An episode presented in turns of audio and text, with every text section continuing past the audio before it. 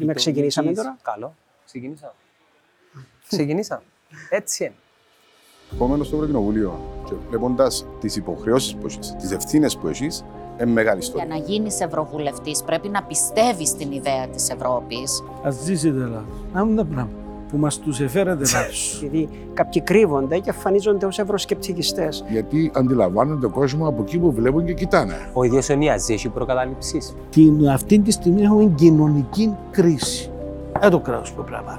Τα υπόλοιπα είναι παπαριές. Πολίτικα στο ποδόσφαιρο ή νο-πολίτικα. Το ποδόσφαιρο είναι πολιτική. Αντικειμενικά ενδιαφέρεται στο Κυπριακό η βαρεθήκαν μας. Παραδείγμα μα. Μηδέν ανοχή στην Τουρκία σε παρεμβάσεις που κάνεις στην Κύπρο. Europeans will take to the polls in our unique and remarkable democracy.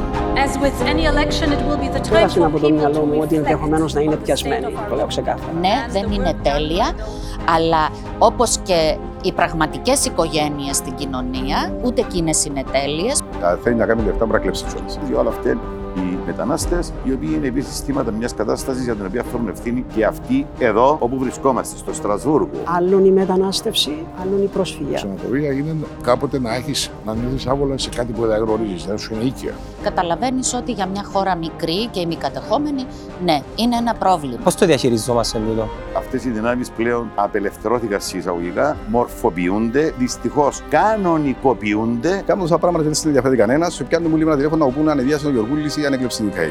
Το κράτο είναι γκρεμίσμα. Και ξεκινώ επειδή το τρώει το πράγμα, ξεκινώ από πάνω.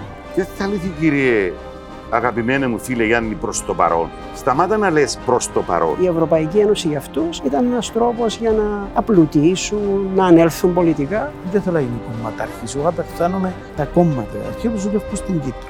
Άρα κάποια στιγμή είναι να το φάει το σύστημα και να πάει στο καλό, δεν θα λέξει ο ίδιος δα. Παράγοντα Τουρκία δεν παίζει κανένα ρόλο στο τι θα κάνω και τι θα εκφράσω εγώ.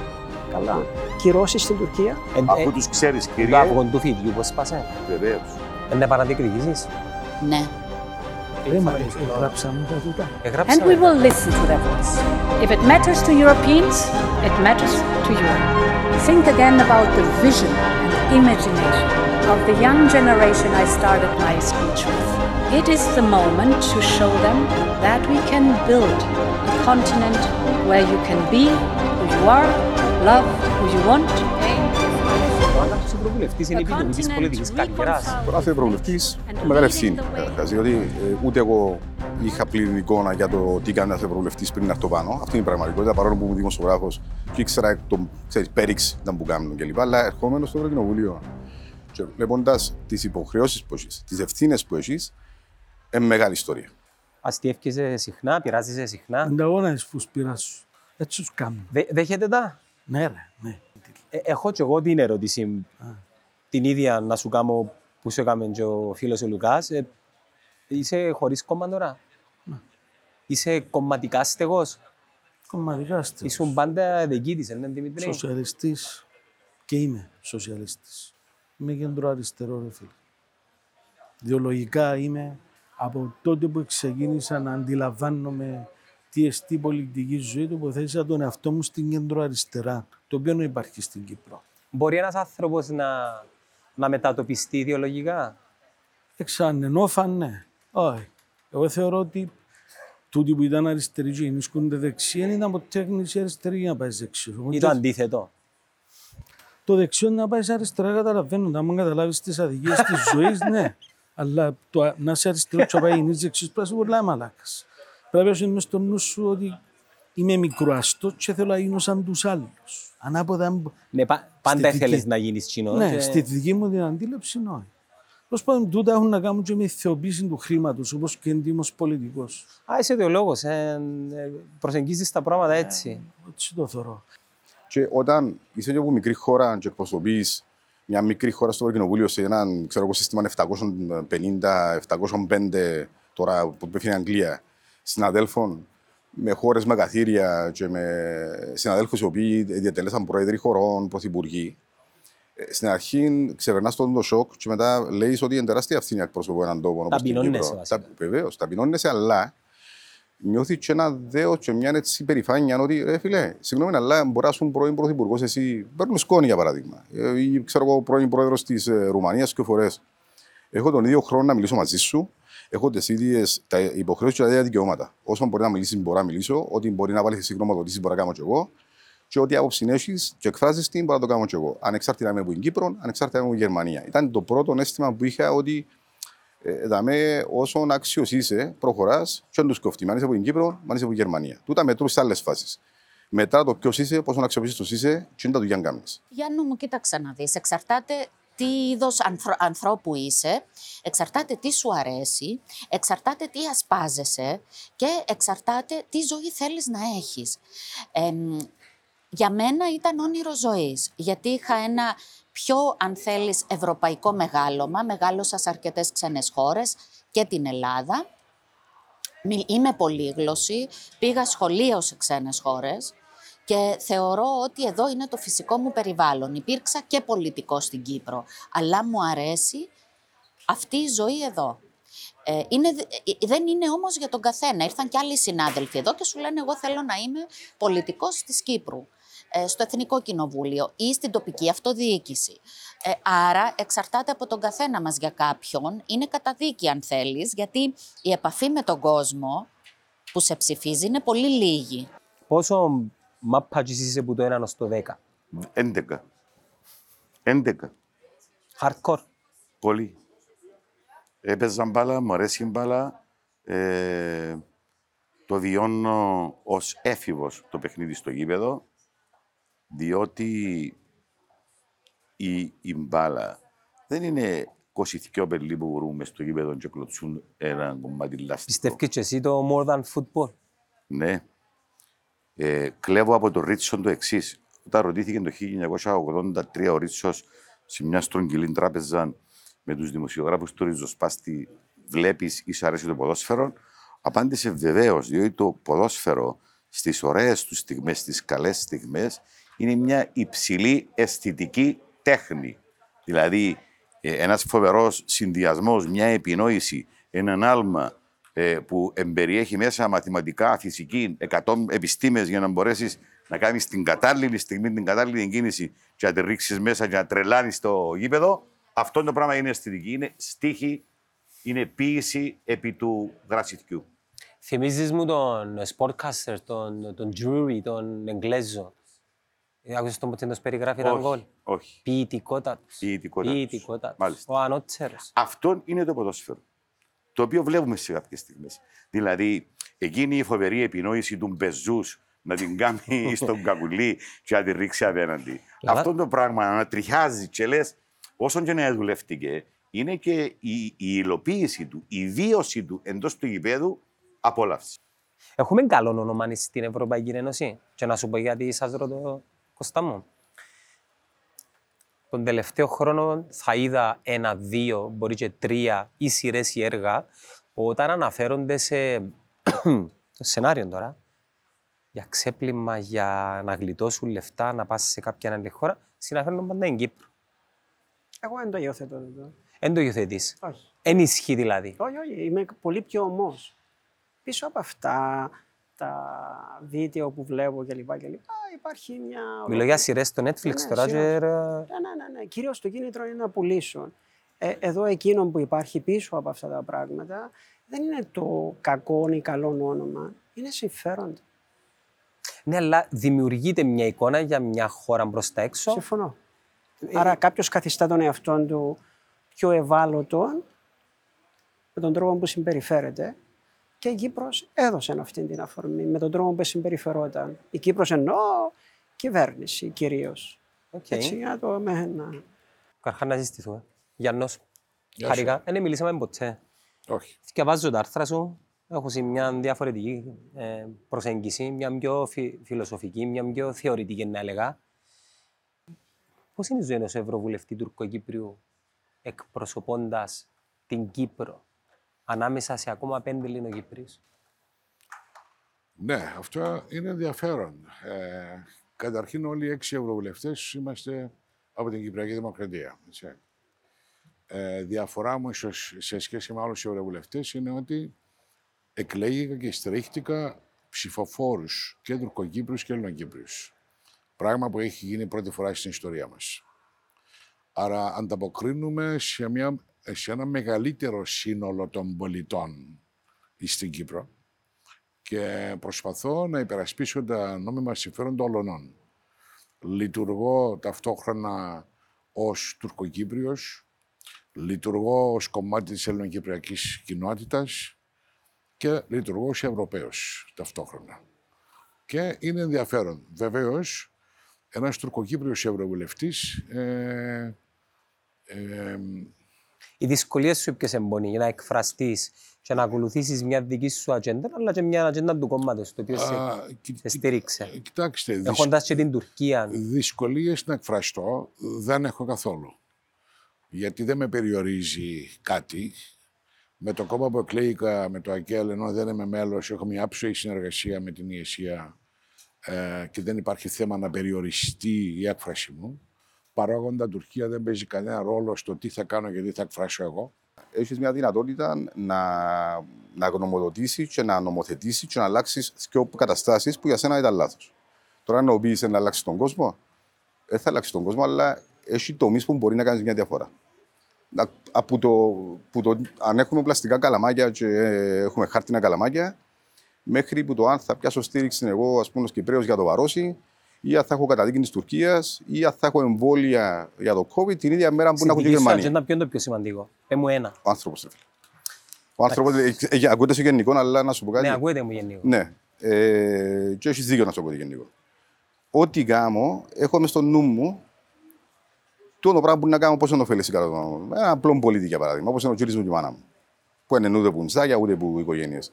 Το που κάνω τα πάνω τα πώς να ωφελήσει έναν πληθυσμό στην Κύπρο, και όχι μόνο στην Κύπρο, και πανευρωπαϊκά.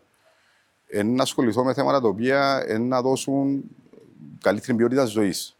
Και παράλληλα με τούτα, ε, να ασχοληθείς και με τα μεγάλα τα Στην θέματα. ατζέντα σου κάτι έχεις όμως ψηλά, πιο ψηλά που λέει. Την υγεία, ρε φίλε. Εάν αποφασίσω εγώ να ζω σε σκάφη και κότερα και να παίζω, έχω ένα lifestyle μεγάλο, να είναι όλα μόγιο. Εάν αποφασίσω ότι είμαι ο Δημήτρης που ήμουν και προχτές και αντίπροχτές και είμαι με τους φίλους μου να πάω να δω τη μάπα μου, να πάω να δω την αεκάρα μου στην Ελλάδα, ε, να... Μα γι' αυτό που κάνεις παρέα με τον πεθερό μου.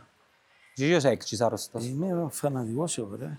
Έχω διαρκείας, είμαι, Έχεις και διαρκείας. είμαι αρρωστάκι, Νάικ. Ιδεολογικά μάλιστα, η ΑΕΚ. Ξέρεις. Εντάξει, έχει ένα συσχετισμό. Άρα είσαι και Μαρσέη, Ε, μπ- μπ- λόγω της ΑΕΚ. αδελφοποιημένη. Ναι, ξέρω. Αδελφοποιημένη. Ναι, αλλά είμαι Ε, κάρα... ποιος είναι- Ποιος ποιος είναι ο σου κομματικός χώρος; Πολίτικα στο ποδόσφαιρο ή νο πολιτικά. Το ποδόσφαιρο είναι πολιτική και το ανάποδο. Ε, ιδιαίτερα στην Κύπρο, λόγω των ιστορικο-πολιτικών δεδομένων, Στο μοντέρνο ποδόσφαιρο όμως; δεν υπάρχει στο μοντέρνο ποδόσφαιρο. Όσον και να θέλουμε να το εγκυβωτήσουμε το μοντέρνο ποδόσφαιρο στην πολιτική, ε, χάνει. Ακόμα και αυτές οι λεγόμενες αριστερές ή δεξιές ομάδες στην Κύπρο, ε, σιγά σιγά απονευρώνεται η πολιτική και η απόλυτη σύνδεση τους με τις ομάδες, διότι βλέπει και ο κόσμος ο οποίος πάει, αλλά δεν είναι κατά ανάγκη Γιατί- πολύ εμπεπλεγμένος ε, είτε στην αριστερά είτε στην δεξιά. Γιατί νιώθω όμως ότι τα τελευταία χρόνια περισσότερο από ποτέ πολιτικοποιείται περισσότερο το ποδόσφαιρο. Δεν μπαίνουν κάποια ιδεολογικά στοιχεία τα οποία δεν είχαμε τα παλιά στο παρελθόν. Και τα οποία κατά κάποιον τρόπο βρίσκουν μια διέξοδο να επικοινωνήσουν κοινωνικά θέματα είτε ακραία τα οποία μπορεί να συμφωνούμε, αλλά και ακραία τα οποία διαφωνούμε. Συμφωνώ απόλυτα. Το ποδόσφαιρο ενδεχομένως να παίρνει αυτήν τη χρειά το τελευταίο διάστημα, γιατί αρκετός κόσμος αποπολιτικοποιείται, αποσυνδέεται από τα κόμματα, αλλά ως οντότητα, ως πολιτική ε, ύπαρξη, ως κοινωνικών όν, έχει την ανάγκη να μιλήσει και να εκφραστεί πολιτικά. Βρίσκει την δίωδο και τη διέξοδο του μέσα από την κερκίδα για να εκφραστεί είτε προς τα αριστερά, είτε δυστυχώς προς την ακροδεξιά. Συνήθως προς εν τα τα άκρα. δεξιά, προς τα- προς Για τα μένα ακροδεξιά. συνήθως εν τα άκρα. Προς τα ακροδεξιά. Ναι. αν εθιάλες μια εποχή να πάεις ή μπροστά στο μέλλον ή πίσω στο παρελθόν, ποια μπορεί να ήταν; Καταρχάς να πήγαινες μπροστά στο μέλλον. Επειδή εγώ να ήθελα να πάω 150 χρόνια πιο μετά για να δω πώς είναι ο κόσμος. Για μια εβδομάδα. Εμ, το σκέφτηκα και εγώ πολλές φορές και εγώ θα ήθελα και, το, και βασικά ε, το έχω οραματιστεί ότι θα ερχόμαστε και θα είναι ένας κρυστάλλινος θόλος όπως τα έργα από πάνω και τα αυτοκίνητα θα στον ουρανό, διότι ε, θα έχουμε καταστρέψει το περιβάλλον, πιστεύω. Δεν θα υπάρχει προστατευτικό από Ε, τον δεδομένο ήλιο. τούτο; Δεν είναι δεδομένο, όχι, γιατί γίνονται φιλότιμες προσπάθειες. Απλά πρέπει, θεωρώ, Γιάννο, να κατανοήσουμε και μιλάω και για τον εαυτό μου, διότι πριν να πάω, ας πούμε, Αφρική, δεν μπορούσα να καταλάβω ε, το μέγεθος της κλιματικής κρίσης και το μέγεθος της ε, ζημιάς που έχει γίνει στον πλανήτη. Και πήγα εκεί για να καταλάβω ότι ε, το, η μισή χώρα πνιγότανε, η άλλη μισή είχε να βρέξει τέσσερα χρόνια. Ε, οι άνθρωποι δεν μπορούσαν να καλλιεργήσουν τίποτα. Τα ζώα τους πέθαναν διότι ούτε κτηνοτρόφοι μπορούσαν να δουλέψουν. Τα άγρια ζώα, 220 ελέφαντες πέθαναν με αποτέλεσμα να καταφεύγουν στον να παντρέψουν τα παιδιά τους από 7 χρονών γιατί δεν είχαν να τα ταΐσουν και με την πρίκα να ζουν οι υπόλοιποι. Και από αυτό το που είναι η κλιματική αλλαγή και εμείς αφήνουμε, εμείς ο κόσμος ο πιο τεχνολογικά επιτυχημένος αφήνει και το μεγαλύτερο αποτύπωμα στον πλανήτη, δηλαδή τη ζημιά. Η Αφρική ας πούμε έχει μηδέν αποτύπωμα στον πλανήτη δεν, χρησιμο... δεν αφήνουν ε, ζημιά γιατί έχουν, ε, ο- χρησιμοποιούν τους φυσικούς τους πόρους, αέρα, ήλιο και τα λοιπά για ενέργεια. Άρα καλούμαστε εμείς να έχουμε και τη μεγαλύτερη ευθύνη να γιατρέψουμε τον πλανήτη, αλλά από όλα αυτά πηγάζει και το μεταναστευτικό. Όταν ο άλλος δεν μπορεί να ζήσει στη χώρα του, γίνεται οικονομικός μετανάστης, ζη- ε, γυρεύει το καλύτερο. Και έτσι έρχονται στις δικές μας χώρες.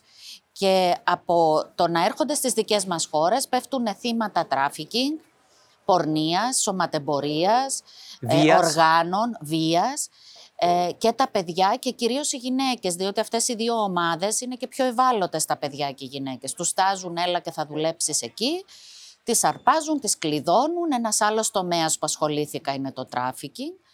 Ε, τις κρατάνε αιχμάλωτες και να πώς συνδέεται το ένα πρόβλημα με το άλλο. Ναι, βάλαμε τώρα το θέμα το, της κλιματολογικής αλλαγής μαζί με το μεταναστευτικό, το οποίο συμφωνώ να επηρεάσει, Ναι, και το να αναγκάσει trafficking, κόσμο βέβαια. να έρθει προς τα πάνω. Ας θεωρήσουμε τώρα έρχονται στην Κύπρο, που να είναι ένας προορισμός. Η Κύπρος δεν επηρεάζεται άμεσα. 7 με 9% του πληθυσμού μας πλέον αποτελείται από μο- ε, μετανάστες, παράτυπους ή όχι. Καταλαβαίνεις ότι για μια χώρα μικρή και ημικατεχόμενη, ναι, είναι ένα πρόβλημα. Διαβάσα ένα άρθρο σου ε, αρκετά μεγάλο, στο Πολίτη, αν δεν κάνω λάθος, στο οποίο αναφέρεσαι γενικά ε, στο τι είναι ρατσισμός. Και πιες πολλά πίσω, πιες ε, που, το, ε, που τη δηλεμπορία των Αφροαμερικάνων, ε, έφτασες, ε, ε, αναφέρθηκες αρκετά στο παράδειγμα ε, της Αμερικής. Ο σύντροφος ο Γεωργίου αναφέρθηκε ότι το μεγαλύτερο πρόβλημα του μεταναστευτικού και δι του ρατσισμού, το οποίο δημιουργείται λόγω του μεταναστευτικού, είναι απότοκο του, του συστήματος και το πώς το σύστημα γενικά βάζει τους ανθρώπους όπως το έκαμνε τότε ε, κατά τη διάρκεια κατά τα χρόνια της ζηλεμπορίας. Είναι κάτι το οποίο συμμερίζεσαι και εσύ Κοιτάξτε, ε, ρατσισμός είναι, είναι, είναι σίγουρα αποτέλεσμα της εκμετάλλευσης. του ανθρώπου. Αυτό είναι δεδομένο. Αυτό ξεκινάει και με τους Αφρικανούς ως σκλάβοι. Ε, γι' αυτό το μαύρο ονομάστηκε και κάτι αρνητικό από το χρώμα. Όμως πίσω από το χρώμα ήταν άγρια εκμετάλλευση. Μετά ήρθε η απικιακή Ευρώπη, η οποία στο όνομα να πάρει πολιτισμό σε αυτές τις χώρες υποτίμησε αυτούς τους πληθυσμούς και τους ταπείνωσε. Δηλαδή πρέπει να δούμε ότι υπάρχουν σχέσεις εξουσίας όταν μιλάμε για ρατσισμό. Όταν μιλάμε για ξενοφοβία μιλάμε για άλλο πράγμα. Το ξενοφοβία το χωρίζουμε από το ρατσισμό. Ξενοφοβία είναι κάποτε να έχεις, να νιώθεις άβολα σε κάτι που δεν γνωρίζεις, δεν σου είναι οίκια. Αυτό είναι κάτι άλλο. Ο ρατσισμός έχει πάνω, είναι η υποτίμηση του άλλου που είναι κατώτερη από σένα. Από εκεί ξεκινάει. Και συχνά αυτοί που είναι κατώτεροι ή θεωρούνται κατώτεροι είναι αυτοί που εκμεταλλεύονται με τον χειρότερο τρόπο. Άρα πρέπει να έχουμε όψη μας αυτό το πράγμα. Θεωρείς ενταξικό το θέμα δηλαδή; Και ταξικό. Και ταξικό. Όχι μόνο. Όχι μόνο. Εγώ θα πω την κριτική μου σκέψη, γιατί όντως θεωρώ ότι η Ευρωπαϊκή Ένωση, παρόλες τις αδυναμίες, τα συμφέροντα και όλα αυτά, είναι ένα project, όπως λένε, χρησιμοποιήσω μια λέξη στην αγγλική, να με συγχωρέσετε, ειρήνης και αλληλοκατανόησης. Θεωρείς δηλαδή ότι η Κύπρος χωρίς την Ευρωπαϊκή Ένωση Η μοίρα της θα ήταν διαφορετική; Ε, σαφώς προς το χειρότερο. Και το λέω εγώ, τονίζω Γιάννη, ο οποίος θεωρώ ότι η Κύπρος έχει αδικηθεί. Τουλάχιστον να πω δύο πράγματα φοβερές αδικίες για την Κύπρο. Η πρώτη φοβερή αδικία ήταν η βάναυση συμπεριφορά που είχε η Κύπρος στην τραπεζική κρίση του 2013. Μιλώ γιατί ήταν και το αντικείμενο μου. Ευταίνει η Ευρώπη για τούτο; Όχι. Έφταιγε και η Κύπρος, αλλά το κούρεμα καταθέσεων, ο τρόπος που επιβλήθηκαν θεωρώ ότι ήταν βάναυσα άδικος. Και το δεύτερο είναι ε, σε σχέση με τον Κυπριακό. Αν να πω κάτι πολύ απλό, και αυτό αφορά για την έκθεση που θα ψηφίσουμε σε λίγο. Κυρώσεις στην Ουκρανία. Τις έχω στηρίξει ένθερμα, ξανά και ξανά. Καλά. Κυρώσεις στην Τουρκία που κατέχει έδαφος της Ευρωπαϊκής Ένωσης. Της Ευρωπαϊκής Ένωσης, η οποία κάποιος θα μπορούσε να πει, επειδή συνάδελφο μου εδώ ξένος, θα έλεγε Ναι, αλλά αυτό που συνέβη με την Τουρκία, η εισβολή έγινε σε ιστορικό πλαίσιο πριν να μπούμε στην Ευρωπαϊκή Ένωση. Έχει δίκιο. Αλλά το έγκλημα του 1974 συνεχίζεται μέχρι σήμερα. Η κατοχή συνεχίζεται. Και αν κάποιος δεν θέλει να μείνει σε αυτό, θα πω κάτι άλλο. Τι γίνεται; Με τις παρεμβάσεις που κάνει η Τουρκία στην αποκλειστική οικονομική ζώνη, στην παρα... στο βαρόσι, τον επικισμό. Ο επικισμός των κατεχομένων είναι έγκλημα κατά της ανθρωπότητας. Το ορίζει το, δικαστήριο, το Διεθνές Ποινικό Δικαστήριο της Χάγης. Η Κύπρος λοιπόν έχει αδικηθεί, αλλά εκείνο που Γιάννη που θέλω να ξεκαθαρίσω προς όσους θα μας παρακολουθήσουν είναι ότι το να είσαι επικριτικός μπορεί να πουλά και να εντυπωσιάζει, επικριτικός της Ευρωπαϊκής Ένωσης.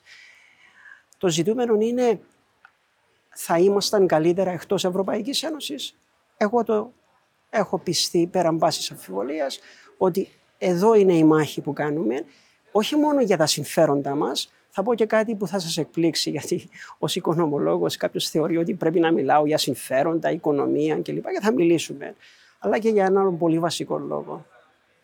Εδώ είναι ο πολιτισμός μας. Δηλαδή οι Ευρωπαίοι καυχόνται ήδη ότι ο σύγχρονος ευρωπαϊκός πολιτισμός οικοδομήθηκε πάνω στον αρχαίο ελληνικό πολιτισμό. Ε, καλά, εμείς που έπρεπε να ανήκουμε σε έναν πλαίσιο παγκοσμιοποίησης; Πού; Στην Αφρική, στην Κίνα, πού; Θεωρώ ότι είμαστε στο φυσιολογικό μας χώρο. Και φυσικά υπάρχουν πράγματα που με στενοχωρούν, αλλά επαναλαμβάνω, εδώ είμαστε για να παλέψουμε. Δεν μπορώ να διανοηθώ τι θα συνέβαινε στην Κύπρο, να το προεκτείνω. Και στην Ελλάδα, αν ήμασταν εκτός Ευρωπαϊκής Ένωσης. Μπήκαμε σε μια συζήτηση να δούμε. Και έχεις και πολλές επιλογές. Άκου να σου πω. Μπήκαμε σε μια συζήτηση να κάνουμε κάτι καινούριο. Με ποιους; Εξεκίνησε που εμά που φύγαμε από την ένταξη κάποιους άλλους που ήταν ανένταχτοι. Εγώ έβαλα δύο προποθέσει για να πω ότι πάω να κάνουμε κόμμα. Δεν θέλω να γίνω κομματάρχης. Εγώ απευθύνομαι τα κόμματα, καταρχήν όπω δουλεύω στην Κύπρο. Είπα, αντιρρηθώ δύο προποθέσει. Να έχει πάρα πολλές γυναίκες και πάρα πολλούς νέους. Στι συγκεντρώσεις μου άνοιξε. Είχα 100 άτομα, 90 ήταν σε νησί. Και νέοι ήταν λίγοι. Είχα, αλλά ήταν λίγοι. Και ο δεύτερο ήταν το 70% να προέρχονται από άλλους χώρους που είναι απογοητευμένοι και όχι από την ΕΔΕΚ. Να 70-30. Τότε σημαίνει αγκαλιαστική κοινωνία. Αυτό το πράγμα δεν το είδα. Να το πω για δημόσια. Που τη στιγμή που εντερούνται οι προποθέσει θα πάμε κόμμα. Εγώ έβαλα. Αν θα παρουσιάσουμε στο Ουνάν κάτι διαφορετικό, ριζοσπαστικό, απέναντι στη διαφθορά, κοινωνικά ζητήματα, μιλήσουμε για τα θέματα που μιλά κανένας. Χάουζι. Ποιος μιλάει για το χάουζι στην Κύπρο; Το κόστος δηλαδή; Ναι, Ποιος μίλα που πιάνουν τα κοπελούθια στη Λεμεσό σίγια ευρώ και θέλει σίγια τραγούδια για ένα μονάρι. Και το γάμιμε το κράτος. Μιλούμε τα δουλειά, είναι οκ. Okay. Ο κύριος Αναστασιάδης που πιάνει και πιάνει το Ταμείο Ανάκαμψη, γιατί δεν έβαλαν μέσα να κάνουν κατοικίες όπου πιάνει οι σοσιαλιστές, γι' αυτό σου λέμε και ιδεολόγο. Ξέρεις τι γάμι. Φωτογραφίζεις ένα νέο αριστερό κόμμα. Δηλαδή. Ε, ναι, ναι. Η Πορτογαλία Επιάνε πια από το Ταμείο Ανάκαμψη 24.000 για να χτίσουν 24.000 νέε κατοικίε για του νέου. Η Ισπανία 20.000 και 40.000 με ίδιους πόρου να κάνουν 60.000. Πιστεύεις είναι η λύση στο πρόβλημα όμως; Ναι. Να παρέχουμε ναι. ενοικία δωρεάν. Όχι δωρεάν. Ναι. Ε, άκου, πιάνεις 1.200 ευρώ. Και είσαι με χαρτόμενο σου πιάνει άλλο 1.000, 2.200. Να πούμε 2.5. 2.5. Πώς να ζήσεις; Έκανα τα προχτές είναι ευκαιρία. Ωραία. Με δύο μωρά. Ωραία. Με ένα μωρό. Να έρθει το κράτος και σου πει, ρε κύριε, Εγώ να σου το δω σε 30 χρονών, θα σου το δω το πράγμα με 500 ευρώ το μήνα και μετά από 30 χρόνια, 40 χρόνια να δικό σου. Αυτή είναι η λύση. Α, ρίξω τώρα 1500 κατοικίες στη Λεμεσόν και χίλιες στη Λευκοσία να σε παίζουν οι τύπες Αγάμε κάτω. λίγο το συνήγορο του διαβόλου και περάσπιστο λίγο τον καπιταλισμό. Ναι, Ε, τούτο δεν θα προκαλέσει πρόβλημα στην δεν πρόβλημα που, ελεύθερη που οικονομία. πουλούσε, που πουλούσε κι αν Να είναι ισοζύγιο πιστεύεις. να μπαλασσάρει την ασυδοσία, φίλε μου. Γιατί ο καπιταλισμό, εγώ είμαι υπέρ του, είμαι υπέρ της ελευθερίας. Δεν είμαι εναντίον, δεν είμαι υπέρ του κομμουνισμού. Ε, έτσι, ήταν παιδιά ασθένειε, τους υπεράσαμε τις. Δεν υπήρξα κομμουνιστής ποτέ μου. Απλώς είμαι επηρεασμένος από Μάρξ. Προφανώς είμαι. Αν είσαι αριστερός, το ζήτημα ποιον είναι που είναι; Έρχεται και πουλάμε ένα διαμέρισμα το οποίο του κοστίζει 100.000, γιατί ξέρω πόσα κοστίζει το διαμέρισμα, και ζητά 300. Εν ισχύει το Δημήτρη. Αν ισχύει, Ε, είναι πολύ... πόσα είναι το μέτρο το τετραγωνικό Ας για σου να πω, χτίσεις. Ναι, το, το διαμέρισμα ναι, ή το το σπίτι διαμέρισμα, είχαμε. διαμέρισμα. 1100 ευρώ Ε, τετραγωνικό. κάμε μου το 80 τετραγωνικά από ένα διάρρη, πόσα φτιάχνει; Να πούμε 100.000. Ναι, πόσα πουλού. Ο 50. Έβρε μου και πάω αγοράσω αύριο. Με καινούριο μιλάς τώρα; Καινούριο. Έβρε μου πάω αγοράσω αύριο. Λέω σου εγώ. Είναι τα περιοχή. Ό- ό- Όπου θέλεις. Ποια- Από έγκομη να πούμε. ποια είναι. Εγκόμη. Α, Να έβρες 150. Είναι τα πάγα μου. Τα κάνουν τα και μητσά τώρα. Τα παγάμε τα ώρα πιάμε. Κάνουν τα και μητσά Απα τώρα. πιάμε τέσσερα. Εδαμέ που θέλεις κράτος. Εγώ σοσιαλιστής τι λέω. Μικρό κράτος με αρχίδια και να παρεμβαίνει τσάμε που πρέπει. Την, αυτή τη στιγμή έχουμε κοινωνική κρίση. Δεν το κράτος που πρέπει να παρέμβει. Τα υπόλοιπα είναι παπαριές. Με τα ρίξεις του τα σπίτια ε, να δημιουργεί απελευθερωθούν κατοικίες και να πέσουν και τα νοίκια. Γιατί ούτε να νοικιάσεις μπορείς. Αν ήταν η λύση το ενίκιο, εγώ θα σου έλεγα ας πάνε να νοικιάσεις, αλλάξαν οι εποχέ. Αλλά δεν μπορεί να νοικιάσεις. Να αγοράσεις, είναι μου να κάνει μια μισή τους γονιούς σου. Υπάρχει το παράδειγμα η Red Vienna, ξέρεις γιατί λέω ότι βγαίνει η Red Vienna. Από το 1918 κυβερνούν οι σοσιαλδημοκράτε. Με μια εξαίρεση την περίοδο του Χίτλερ. Ξέρεις πόσε χιλιάδε κατοικίες έχει η κόκκινη Βιέννη που διάσε κόσμο με ενίκιον εν τα πουλά. 180.000 κατοικίες. Και ξεκινάς που το κολονάκι τους μέχρι την εργατική συνοικία. Να σημαίνει, και έρχεται και λέει σου, 46.000 εισόδημα μονήρης και κάτω δικαιούσα κάμισέ τη. Μαζεύοντας αρκετές πληροφορίες και βλέποντας και τα γεγονότα τα οποία έλαβαν μέρος και στη Χλώρακα και στη Λεμεσόν, ε, μεγάλη μερίδα ανθρώπων και ξέρουν τους κυμπονοί, ε, προέρχονται από παδικούς συνδέσμους. Μα, ε, ε, ελέγχθηκε το αμήμητο από τον πρόεδρο της Δημοκρατίας. Ξέρουμε ποιοι κάνουν αυτά τα πράγματα. Καταρχήν δεν είναι πράγματα. Είναι αποτρόπαιες, ακραίες, ρατσιστικές, φασιστικές ε, πράξεις, τρομακτικές και ανατριχιαστικές. Εν- Αφού ε, τους ξέρεις, Το κύριε, αυγό του φιδιού που έσπασε. βεβαίως. Το οποίο εκειοφορείται εδώ και αρκετά χρόνια ως αποτέλεσμα της ύπαρξης μιας ομάδας ανθρώπων οι οποίοι το 1976 με τον Γλάφκον Κληρίδη ε, εστεγάστηκαν σε ένα χώρο. Ο Κληρίδης με το ύφος και το ήθος του και το ταμπεραμέντο του εμπόρεσε να συγκρατήσει την έκφραση τους προς ακραίες μορφές και εκδηλώσεις. Αργότερα μετά το Μαρί, και το Μαρί είναι ένα ε, χρονικό ορόσημο που καθορίζει την έναρξη μιας πολιτικής βαρβαρότητας πέρα και άσχετα από ευθύνες που μπορεί να νιώθει ο καθένας για το τι έγινε εκεί πέρα.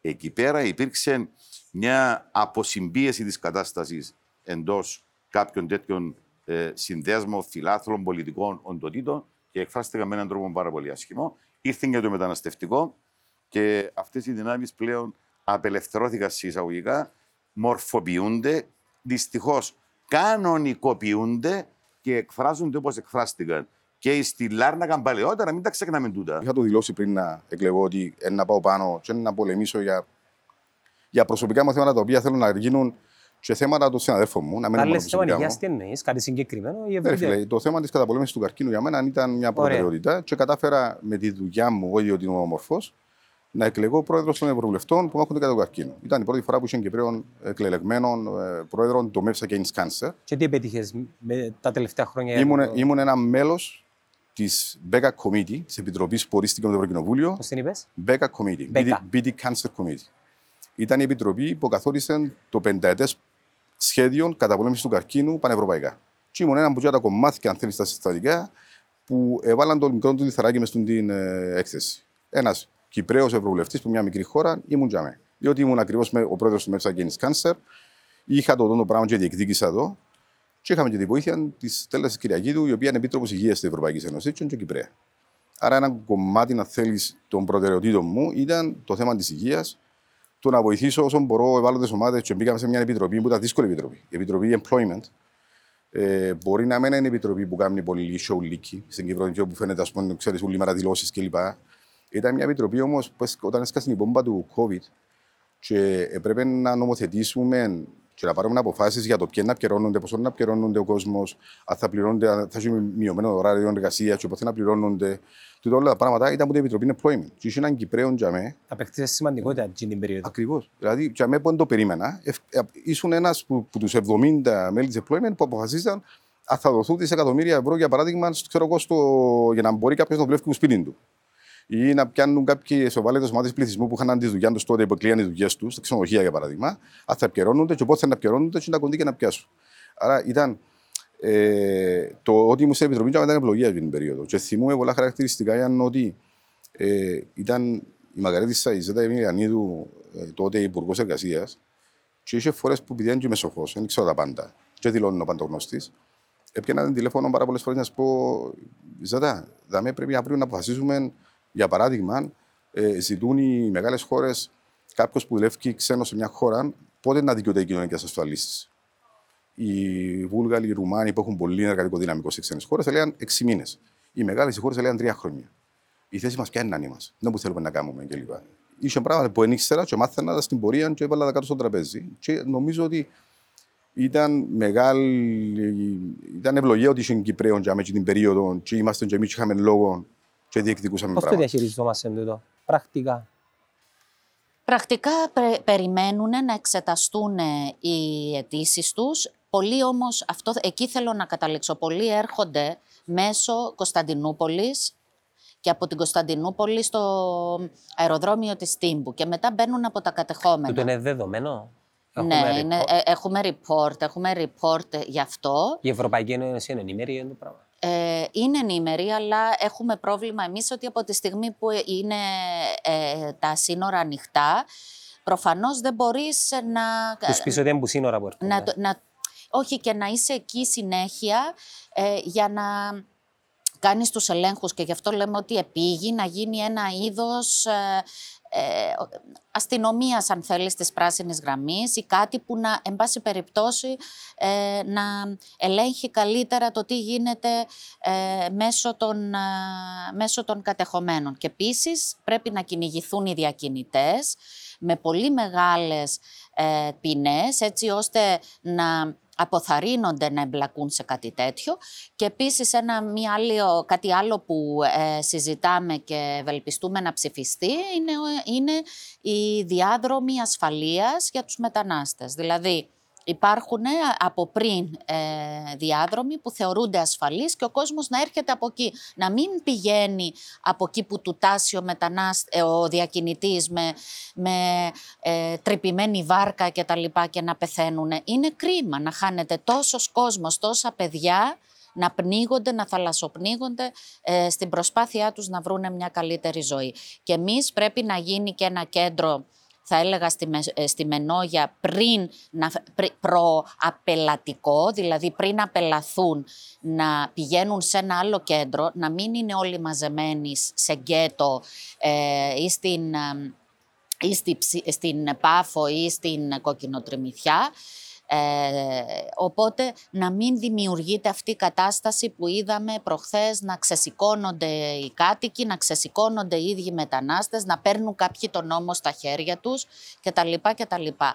Υπάρχουν πράγματα που μπορούν να γίνουν. Είναι η πρώτη φορά τώρα δήλωσε ο πρόεδρος της Δημοκρατίας ότι τους τελευταίους τρεις μήνες πιο πολλοί φεύγουν παρά έρχονται.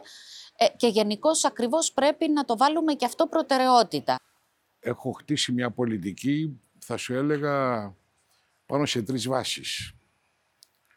με ένα κομμάτι είναι μηδέν ανοχή στην Τουρκία σε παρεμβάσεις που κάνει στην Κύπρο, όχι όμως μόνο, και σε ανθρώπινα δικαιώματα στην Τουρκία. Αν βλέπεις ε, τι ψήφισα, τι ερωτήσεις έβαλα, πώς κατάγινε μέχρι τώρα, θα δεις ότι ε, είχα μη, μηδέν ανοχή στην Τουρκία. Είτε είναι τουρκοκυπριακή κοινότητα στην οποία παρεμβαίνει, είτε είναι Βαρόση, είτε είναι τώρα πύλα, ό,τι και να είναι. Και περάσπιζα πάντα τη λύση ομοσπονδιακή και όχι λύση δύο κρατών. Δεύτερη ε, βάση της πολιτικής μου, η πυλώνα της πολιτικής μου, είναι να θεωρώ πιο κοντά τις δύο κοινότητες αξιοποιώντας το γεγονός ότι η Κυπριακή Δημοκρατία είναι μέλος της Ευρωπαϊκής Ένωσης. Αυτό είναι ταυτόχρονα και πολιτική της Ευρωπαϊκής Ένωσης. Δηλαδή, βλέπει κανείς τις αποφάσεις του Συμβουλίου όταν η Κύπρος είναι και μέλος, θα δει το ότι ένα κομμάτι της ευρωπαϊκής πολιτικής είναι να έρθουν πιο κοντά οι δύο κοινότητες. Και τρίτη πυλώνα είναι τουρκοκυπριακή κοινότητα να έρθει πιο κοντά στην Ευρωπαϊκή Ένωση. Και επίσης αυτή είναι η πολιτική της Ευρωπαϊκής Ένωσης. Άρα λοιπόν, επειδή έκτισα, έχω ένα concept της πολιτικής από την αρχή, έχω τις αρχές μου, πάνω σε αυτή τη βάση εργάζομαι και εκφράζομαι.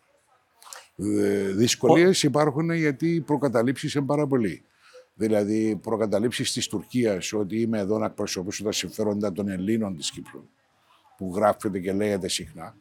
Ή ε, επίσης ε, τους Ελληνοκύπριους εθνικιστές που θεωρούν με μεγάλη καχυποψία έναν τουρκοκύπριο ευρωβουλευτή και το βίωσα και σε προεκλογική εκστρατεία και, και μετάπειτα και αυτό που γράφουν. Υπάρχουν. Όμως κοιτάξτε, αν είστε στο δημόσιο ζωή, αν κάνετε πολιτική, πρέπει να είστε και ανοιχτοί ακόμα και προκαταλήψεις αλωνών. Θα σας πούν πράγματα γιατί αντιλαμβάνονται τον κόσμος από εκεί που βλέπουν και κοιτάνε. Θέλω να σας πω κάτι που συμβαίνει εδώ πάρα πολύ συχνά. Το βλέπω όσοι είναι αντίπαλοι μας και ειδικά οι Τούρκοι αξιωματούχοι, η πρώτη κουβέντα που λένε στους Ευρωπαίους όταν έρθουν είναι ότι δεν έπρεπε ποτέ να μας έχουν εντός της Ευρωπαϊκής Ένωσης. Αυτό σημαίνει πάρα πολλά. Μας ήθελαν εκτός οι Τούρκοι.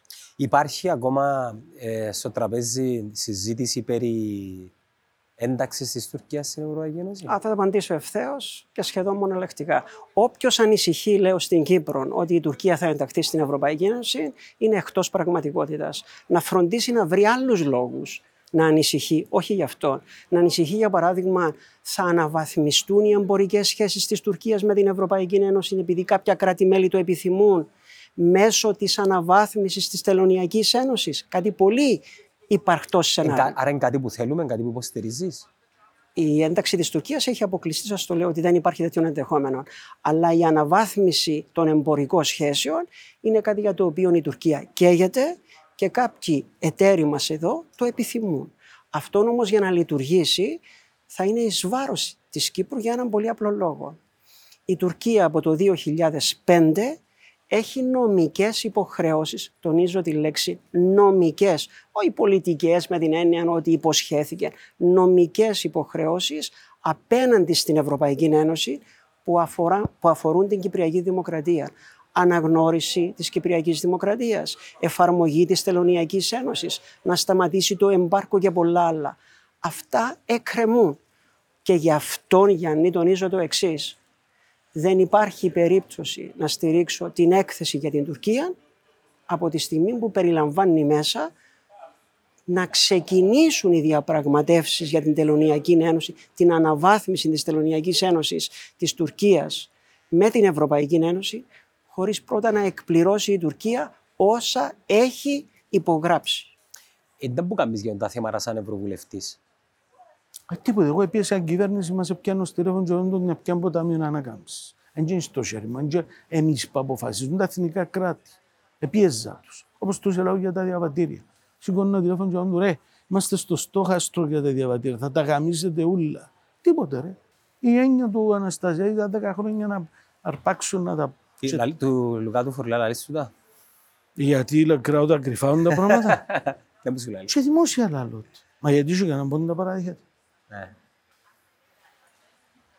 Ποιο είναι το πιο σημαντικό πέραν τούτου πρακτικά στην ατζέντα σου σαν Ευρωβουλευτής; Κοίταξε, σαν Ευρωβουλευτής θεωρώ ότι στον Green Deal πρέπει να τρέξουμε πάρα πολλά. για να εφαρμόσουμε την πράσινη συμφωνία. Άρα να με έχω τέσσερα θέματα Ναι. ε, που για μένα είναι σημαντικά, ναι, ναι, χωρίς να σημαίνει ναι. ότι έχω ενέργεια, διαφθορά, μεταναστευτικό, κυπριακό. Η ενέργεια για σένα είναι Είναι σημαντικό. Στο βάθρο ψηλά. Εσύ είστε δεμένο μαζί με, το, με τον Green Deal. Κάθε σπίτι είναι πρέπει να έχει φωτοβολταϊκά στην και Κύπρο. γιατί είναι εσύ; Γιατί οι κυβερνήσεις μας θεωρούσαν αλλού. Κάμε μου το, πιο- ε, σπάς μου το Όταν λίγο πιο πρακτικά. ξεκίνησε να προωθούν τις ανανεώσιμες πηγές ενέργειας, γι' αυτό σου Αναστασία ήταν κρίσιμη δεκαετία. Όταν τα τελευταία 5-6 χρόνια ξεκίνησαν ανανεώσιμες πηγές ενέργειας, και ήρθε η Επιτροπή Ευρωπαϊκή και είπε διαθέτω άλλα 23 δισεκατομμύρια για το πρόγραμμα καθεστήκη φωτοβολταϊκό. Εμείς κοιτάζουμε αλλού. Γιατί όμως; Να εξυπηρετήσουμε Άλλες κάποιον άλλο στάτους; προτεραιότητες μπορεί να εξυπηρετηθούν κάποιοι. Μα είναι καμία λογική το πράγμα μου. Ε, λες. Έγκαμνη.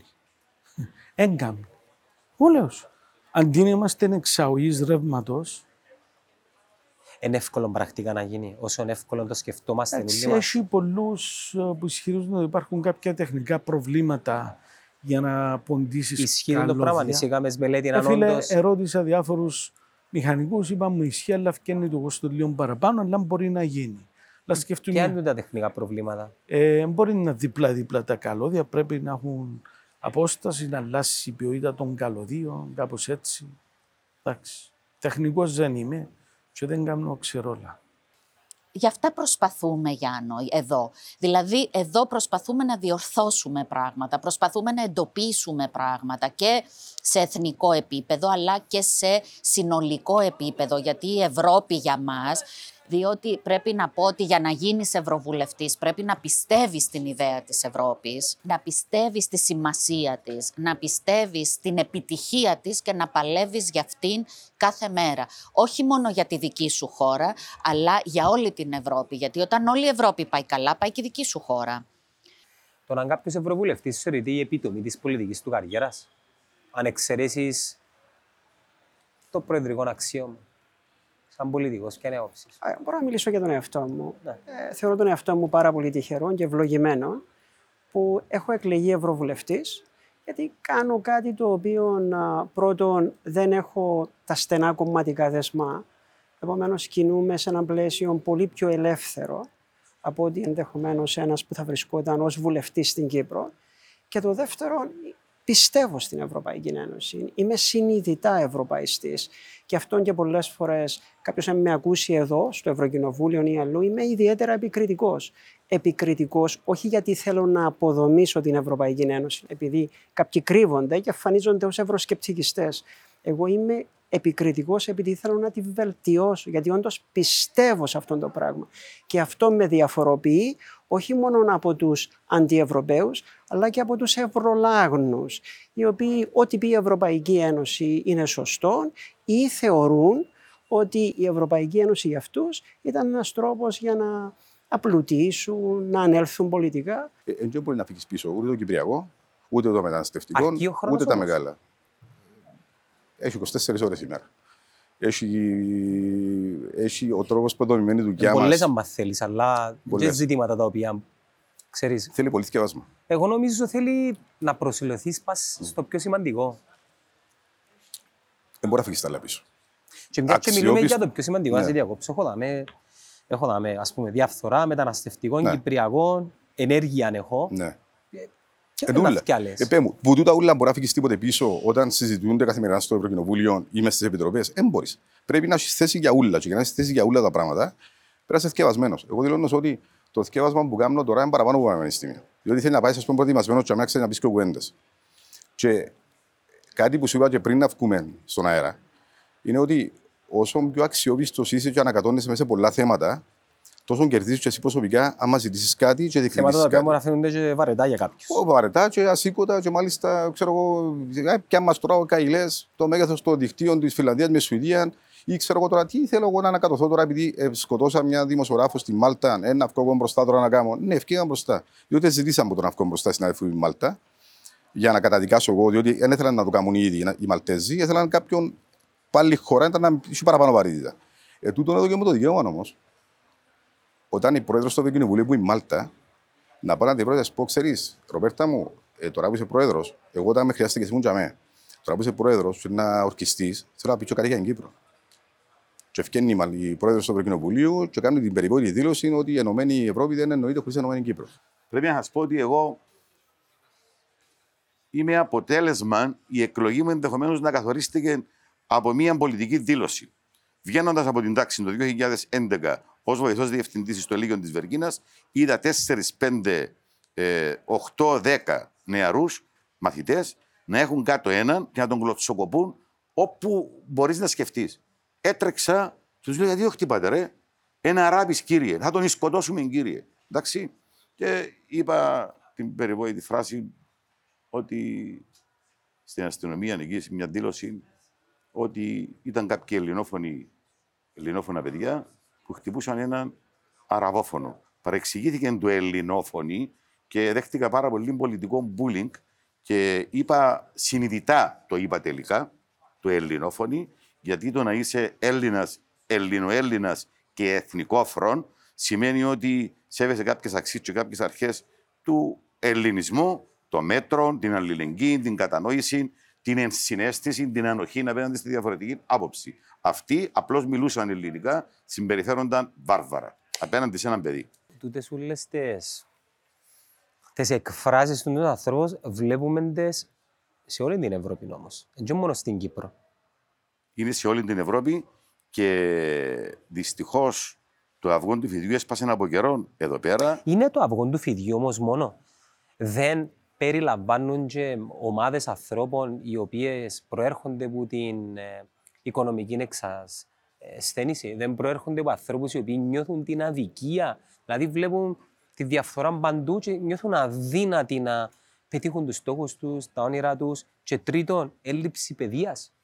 Κατά βάση είναι το τρίτον, έλλειψη παιδείας, έλλειψη κουλτούρας καλλιέργειας μέσα στα σχολεία, προγράμματα ε, τα οποία δεν λαμβάνουν υπόψη αυτά τα ζητήματα. Δεν παίρνουν μέσα από όλα τα. Ο φασισμός εν τζαμέ καρτεράς. Ε, ο άνθρωπος οδηγείται τζαμέ. Ε, δεν να πούμε το να εξαλείψουμε τον φασισμό. Πάντα να υπάρχει ο φασισμός. Τι αιτίες. Τις αιτίες. Ναι, τι οδηγεί έναν άνθρωπο ο οποίος προέρχεται από. Δεν σημασία ποιο χρόνο προέρχεται. Οδεύει προς το, προς το μίσος, προς τη βία, προς τη... επειδή δεν έχει εμπιστοσύνη στο σύστημα. Το μεταναστευτικό είναι αρμοδιότητα του κράτους μέλους. Δεν είναι της Ευρωπαϊκής Ένωσης πολλοί θέλουν σκόπιμα να το συχίζουν. Το κάθε κράτος μέλος έχει δικαίωμα, αν το επιθυμεί, να δεχθεί μετανάστες ή να μην δεχθεί. Με ποια κριτήρια να τους δεχθεί. Για πόσον καιρό, τι συνθήκες θα έχουν.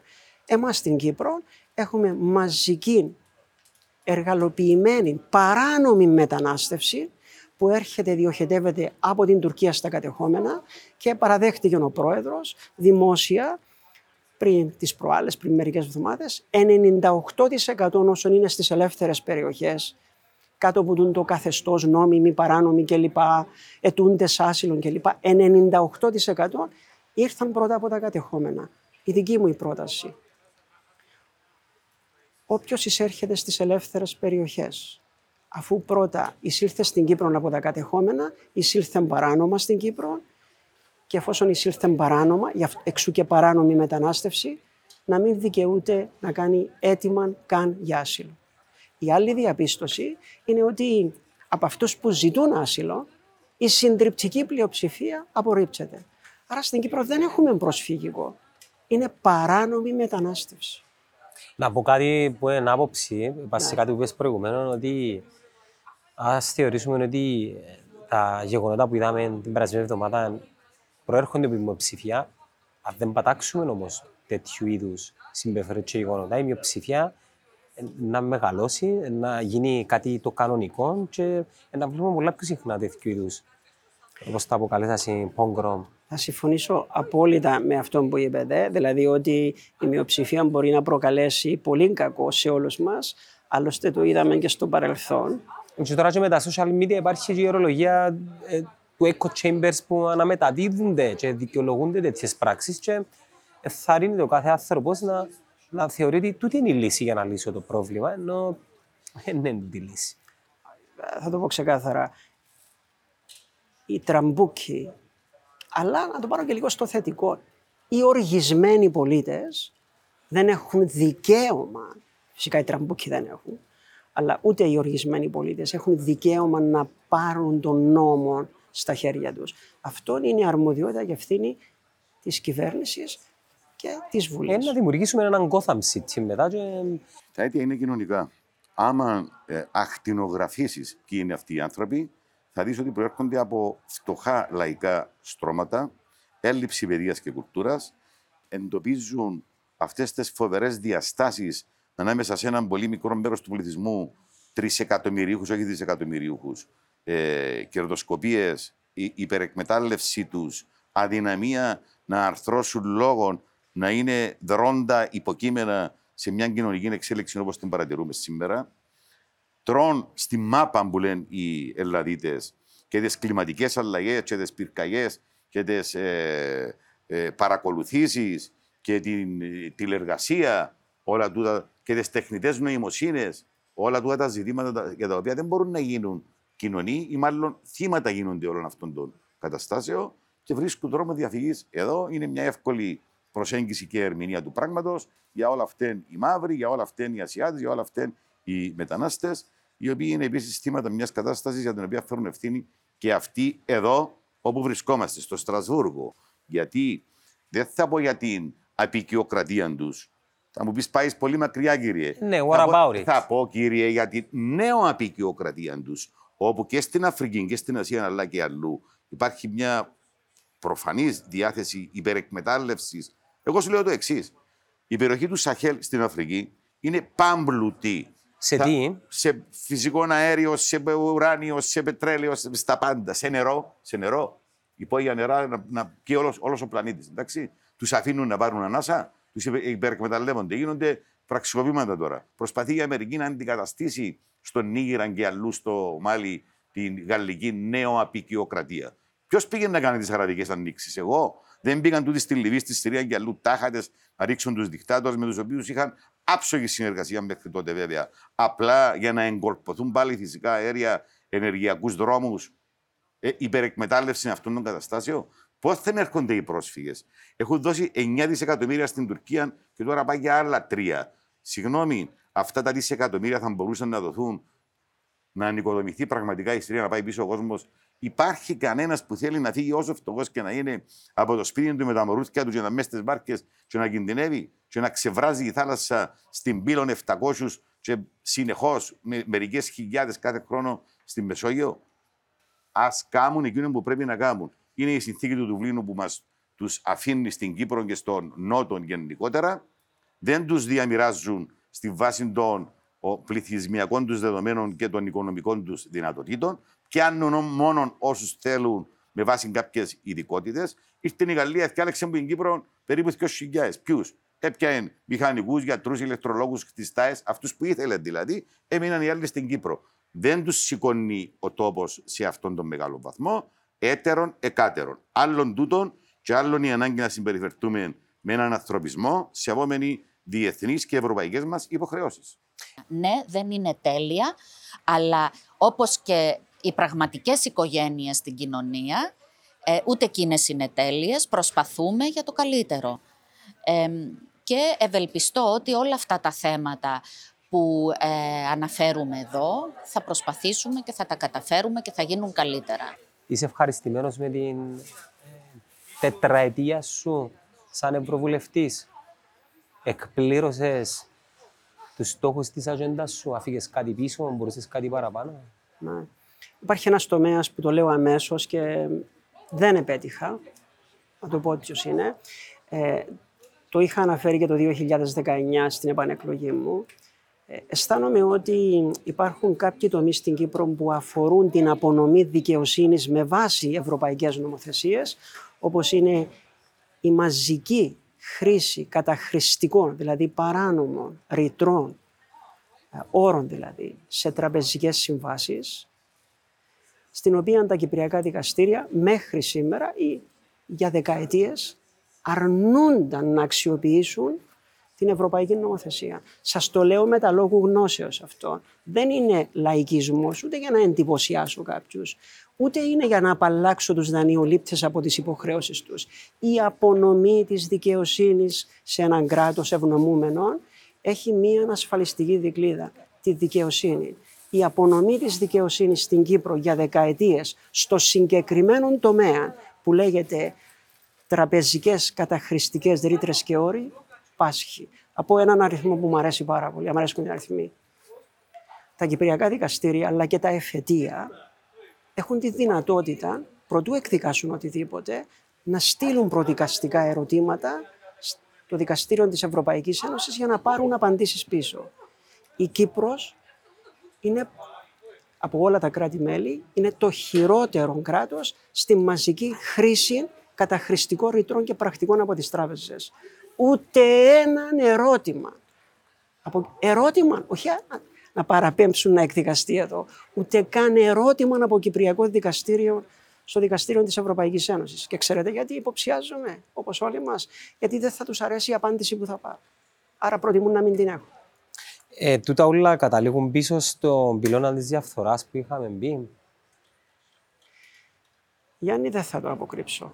Θεωρώ ότι ίσως το μεγαλύτερο... Και για το μεταναστευτικό. Το μεγαλύτερο, η μεγαλύτερη συστημική διαφθορά στην Κύπρο που δύσκολα μπορεί να αποκαλυφθεί είναι αυτή που μόλις σας έχω περιγράψει.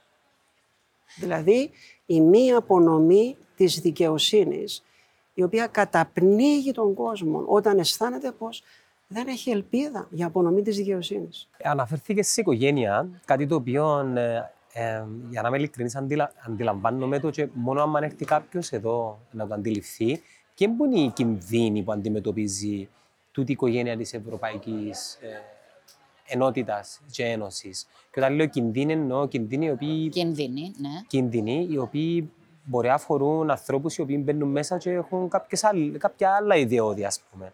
Διαφορετικά από τη συλλογικότητα ή ίσως... Ε, ναι, κάτι που βλέπουμε με την Ουγγαρία και τον Όρμπαν και το μεταναστευτικό που δεν σηκώνει το βάρος που του αναλογεί και της Πολωνίας το ίδιο. Ε, και ε, την Αγγλία που μπήκε, βγήκε.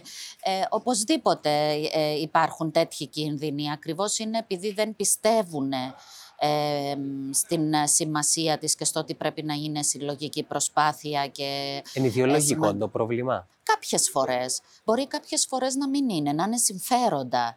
Ε, σαν να πούμε σου λένε εμείς δεν θέλουμε μετανάστες ας πούμε στη χώρα μας, δεν θα αφήσουμε κανέναν να μπει, ούτε έναν για να μην έχουμε προβλήματα.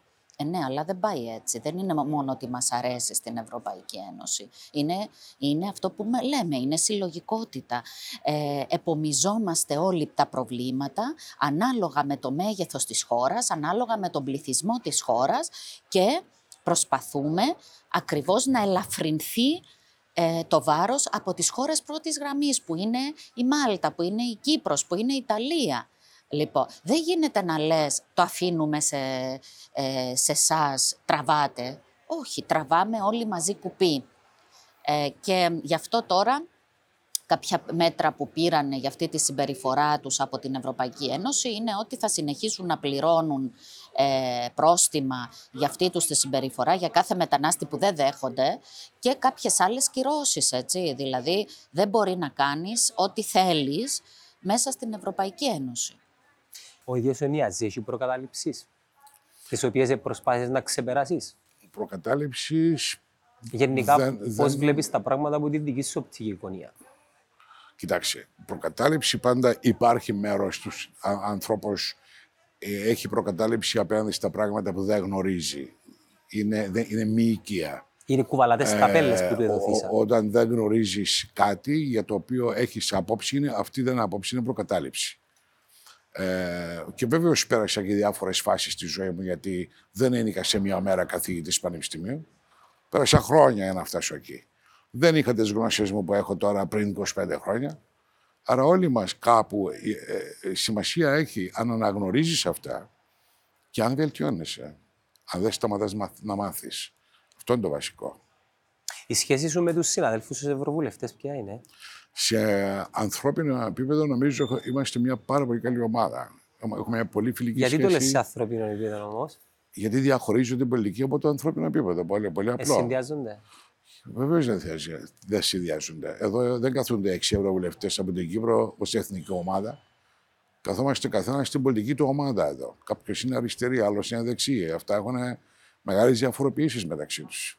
Ναι, αλλά στην περίπτωση των τελευταίων γεγονότων στην πύλα, ναι, φαντάζομαι ε, κατά κάποιον τρόπο ε, γράψατε μια έκθεση ή τουλάχιστον ε, ανταποκριθήκατε στα γεγονότα σαν μια ομάδα. Σε πολλές φορές Άρα φεύγει το ιδεολογικό. φεύγει- κυπρογενείς θέματα έχουμε κοινά στοιχεία. Παρέμβαση της Τουρκίας στο Βαρόσι.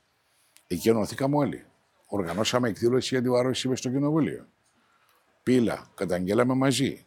Η υπεράσπιση της λύσης Ομοσπονδίας κατά της πρότασης δύο κρατών. Αυτά είναι κυπρογενείς πράγματα που μας ενώνουν. Όμως τη δουλειά του Ευρωβουλευτή δεν τελειώνει με το Κυπριακό.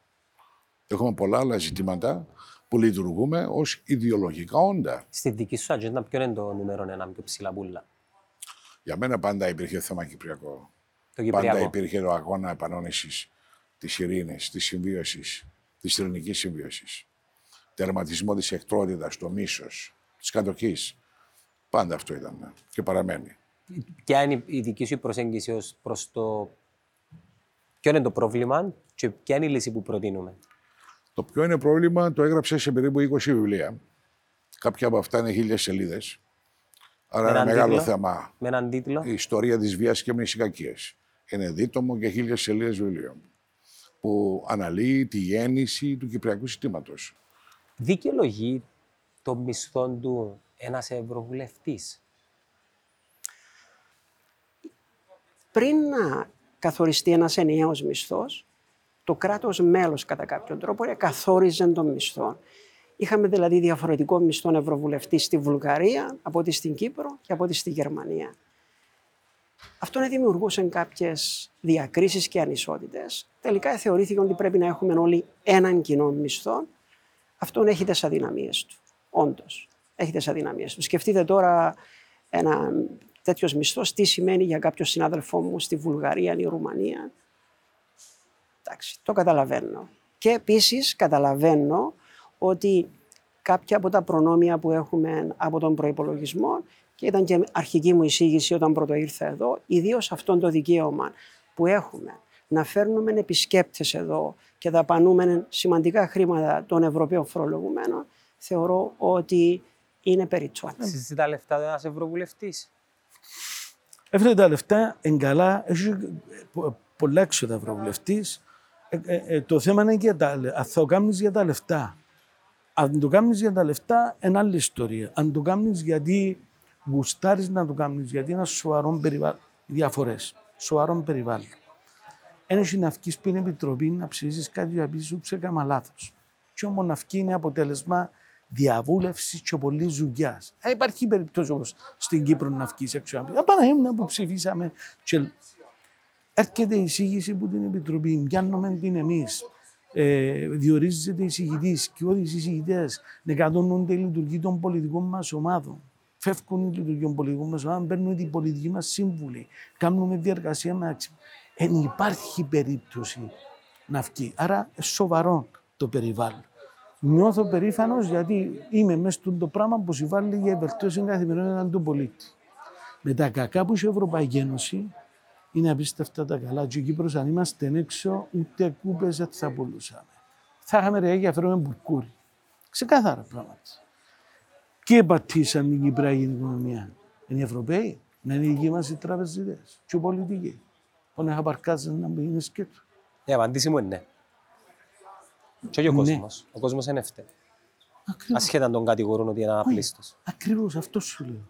Άρα, ε, τι, τι, τι συζητούμε, είναι ευλογία που είμαστε. Και ότι δεν προχωράει η Τουρκία, μπορεί για ένα λόγο να είναι το ότι είμαστε μέσα στην Ευρωπαϊκή Ένωση. Σαν από την ισχυρή άμυνα που έχουμε, δε. Λαλούμε ανέκδοτα, γελούμε. Λοιπόν, άρα, θεωρώ ότι είναι ευλογία που λάθη. Έχουμε ε, απαιτήσεις, νιώθουμε αδικημένοι γιατί στο Ουκρανικό είναι πάρε δίκαια νιώθουμε. Αλλά πρέπει να ξέρουμε ότι είμαστε μια γειτονιά του Βερολίνου.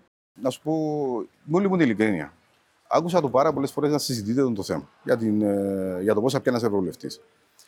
Ε, πιάνει όσα πιάνουν και 705 άλλοι. Δηλαδή ούτε πιο λίγα ούτε παραπάνω, είτε είσαι Κυπρέος είτε είσαι Γερμανός. Ε, ο ευρωβουλευτής επιλέγεται, δεν διορίζεται από κανένα. Δηλαδή, εγώ να είμαι ίσο. Δηλαδή, αν με διόριζε κάποιος και πιάνει τα μαγιά του κεφαλή μου, να έρθει να μου πει: Εγώ μπάρε τόσο άνθρωπο τραβάλα με τον τζαμί, πιάνει τα μαγιά του κεφαλή του. Στην Κύπρο γίνεται Δικαιούται. το πράγμα. Ναι, ακριβώς. Αντί να ασχοληθούν με τους διορισμένους, ασχολούνται με τους εξεκλεγμένους που μπορεί και εσύ αύριο να διεκδικήσεις να εκλεγείς, άμα θέλεις, ας πούμε. Κλείω με το εξής.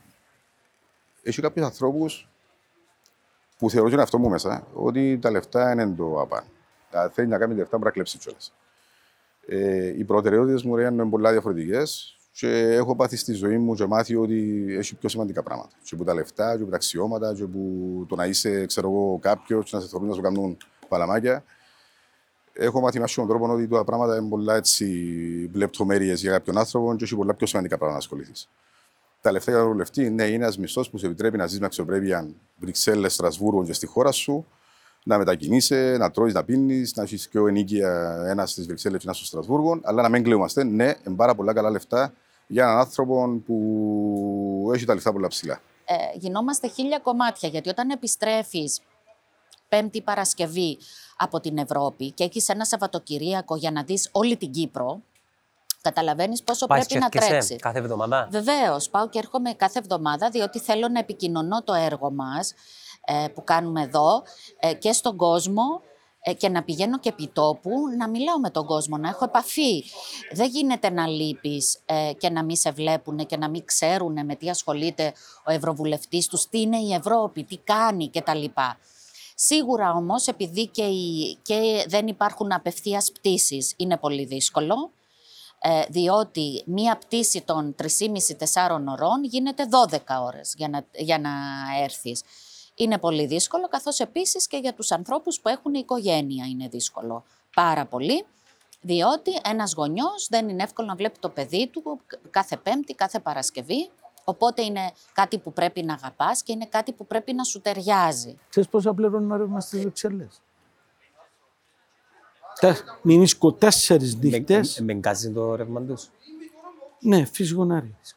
Ξέ, ξέρεις πόσο πληρώνω, που μισκω τέσσερις νύχτες, συνήθως, και βάλω πλυντήρια, γιατί στην Κύπρο ναι, με- πάω για δύο μέρες και επλέρωσα τη τιμηνία Γενάρης Φεβράρης πέρσι, αν θυμούμαι καλά, 178 ευρώ και πληρώνω 22,6 ευρώ το μήνα.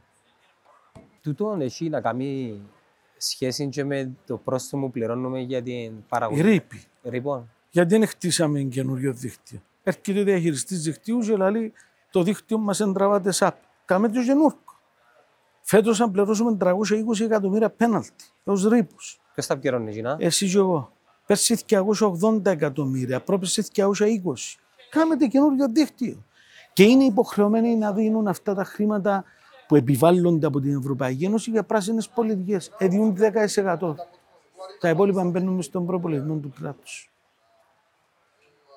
Δηλαδή, εσύ και εγώ επανατροφοδοτούμε το πέναρτι που πληρώνουμε κάθε διμηνία με όλο αρκαδμό του ρεύματος. Εμένα και μου κάνει εντύπωση είναι όλοι το λένε ως σαν να είναι κάποια αόρατη δύναμη που βάλει αντρόχη να μην αναβαθμιστούμε ενεργειακά. Θέλει να ανοίξουμε την υπόθεση πώ σωρώ το κράτος. Το κράτος είναι γκρέμισμα.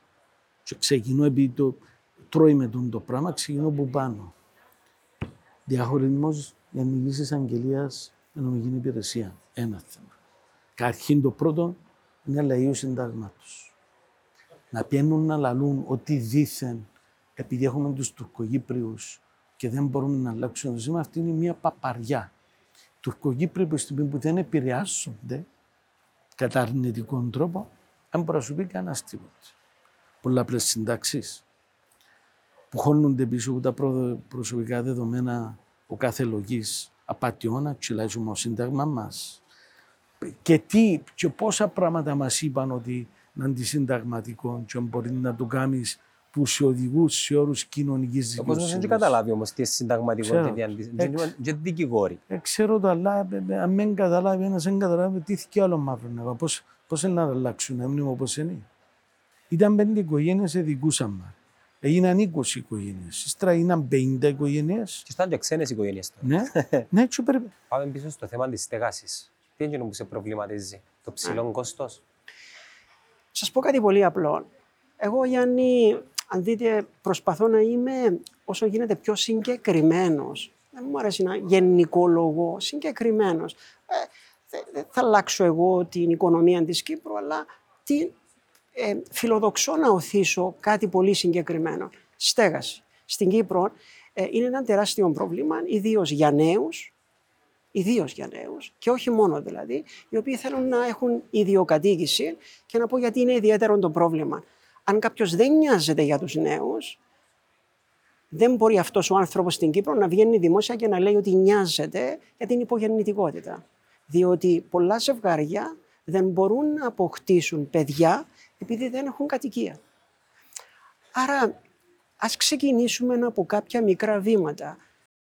Η προηγούμενη κυβέρνηση διαμόρφωσε το σχέδιο της Κύπρου και το υπέβαλε στην Ευρωπαϊκή Ένωση γύρω από το 1,2 δισεκατομμύρια που άντλησε, το 1 δισεκατομμύριο είναι ουσιαστικά παραχώρηση, δεν είναι δανεικά, και πρόσθεσε ακόμα 250 εκατομμύρια. 1,2 δις, ούτε έναν ευρώ για τη στέγαση. Να σας πω κάτι άλλο. Γιατί δεν ζητήσαμε. Αν ήταν εδώ τότε Υπουργός Οικονομικών, ο προηγούμενος δηλαδή, θα έλεγαν ότι υπήρχαν άλλες προτεραιότητες. Εγώ το αφήνω να το κρίνουν οι πολίτες. Υπάρχει κόστο το να ζητήσεις λεφτά. Ε, εντάξει, θα έλεγαν ότι τα λεφτά που ήταν τουλάχιστον ως ε, δωρεά η εκχώρηση εκ μέρους της Ευρωπαϊκής Ένωσης, ότι θα κατανεμηθούν σε άλλες προτεραιότητες. Επαναλαμβάνω όμως, υπάρχουν λόγοι γιατί η στέγαση ενδεχομένως δεν συμπεριλήφθηκε. Ποιες είναι εκείνες... Συμφέροντα φίλων developers, ας πούμε. Του δεν εννοείς. Έτσι και άλλοι, και άλλοι. Και άλλα. Και άλλα. Εντάξει, πάμε στο τράπεζες, κομμάτι... Τράπεζες είναι μέρος της εξουσίας στην Κύπρο. Άρα πάμε να επιστρέφουμε πίσω στο θέμα της διαφθοράς.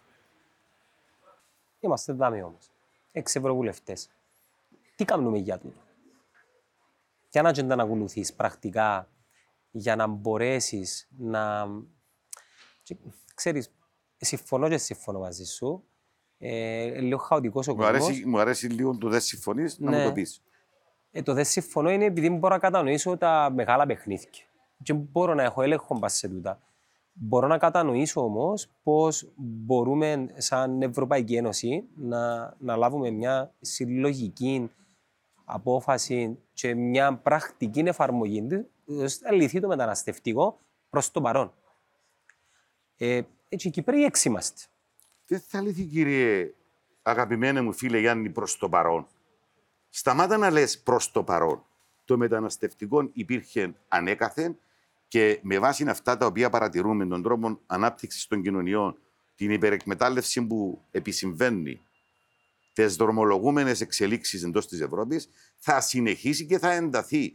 Άρα χρειάζεται μια καθολική επίλυση του στη βάση μιας δικαιότερης κατανομής αυτών των ανθρώπων. Είναι η κλιματική αλλαγή. Α σου πω κάτι. Στην Ελλάδα αυτή τη στιγμή θα υπάρξει μια φοβερή εσωτερική μετανάστευση. Τα επόμενα πέντε χρόνια δεν μπορεί να μείνει κανένας και να ζήσει στο Θεσσαλικό κάμπο, που ήταν η μάνα, ο κορμός που έφκαλε το σιτάρι, το κρυφτάρι, τα διάφορα προϊόντα. Είναι όλα μολυσμένα. Τι θα γίνει; Θα μετακινηθούν και κάποιοι από εκεί προς τα εδώ. Η κλιματική αλλαγή στην, στην Αφρική είναι φοβερή. Διότι δεν έχουν ούτε τους μηχανισμούς να αντιμετωπίσουν κάποια πράγματα, όπως ενδεχομένως εσύ που εκάλεσες στην Ιορδανία να σου σβήσει τη φωτιά ή στην Ακρούνταν προχτές. Εκείνοι δεν έχουν τίποτα.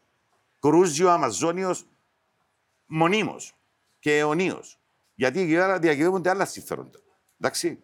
Υπάρχει μια μεγάλη παρεξήγηση στην Κύπρο, την οποία αυτήν την παρεξήγηση την τροφοδοτούν μια ολόκληρη βιομηχανία ανθρώπων που έχουν οικονομικά ή πολιτικά ωφέλη, ατζέντα, γύρω από το μεταναστευτικό.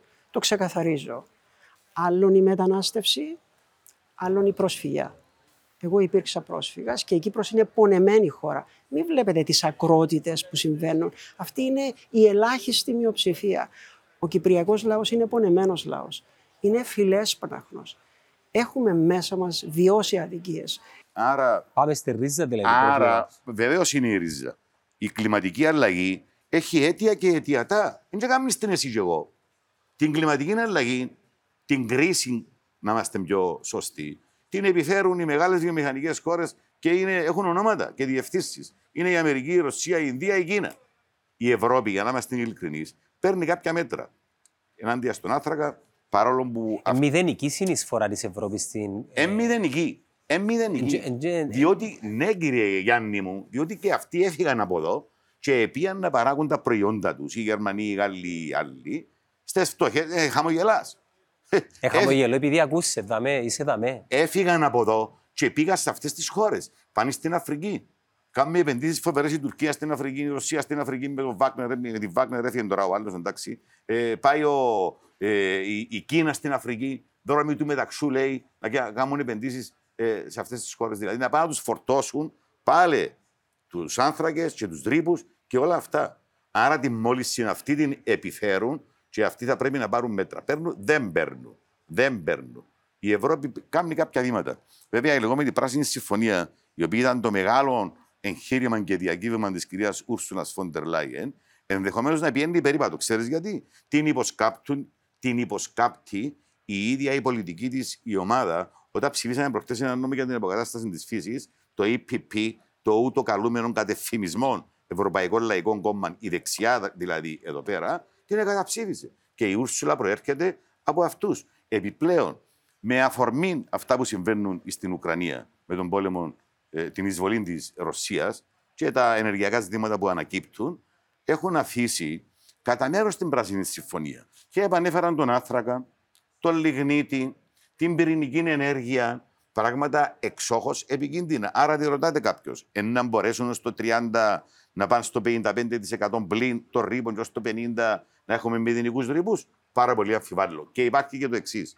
Αυτή η πράσινη ε, μετάβαση, η π- το, το, new- το, το Green Deal, έχει στοιχεία και ονόματα και ποιοι, τι- ποιοι το κάνουν, ποιους ωφελεί και πληρώνουν το κόστος.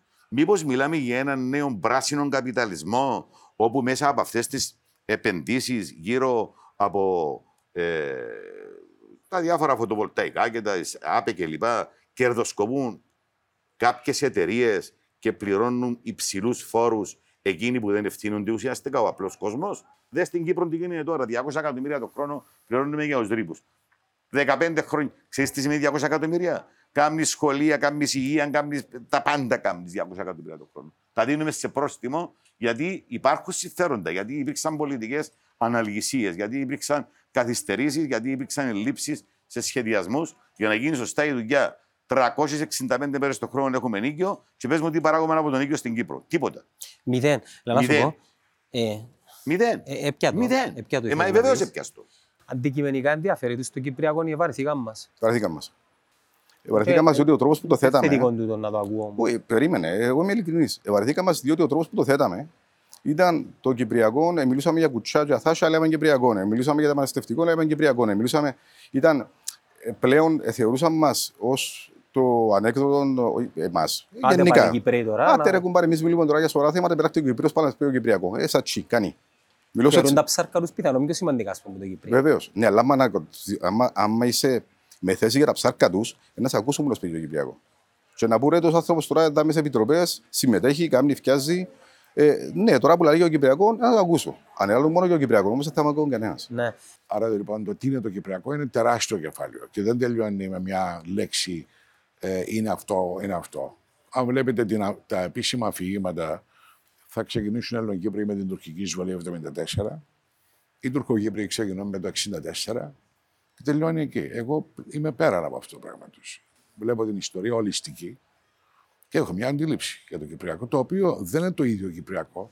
Μεταμορφώνεται κατά διάρκεια της φάσης. Δηλαδή, το Κυπριακό πριν την εισβολή είναι άλλο Κυπριακό. Μετά την εισβολή είναι άλλο Κυπριακό.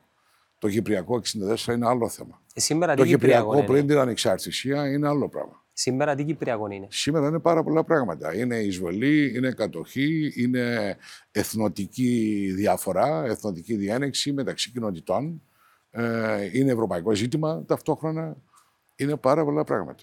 Για τούντες συζητήσεις ε, διενεργάς και λόμπινγκ; Λόπι, όχι, δεν. Όχι. Είμαι, κοιτάξτε.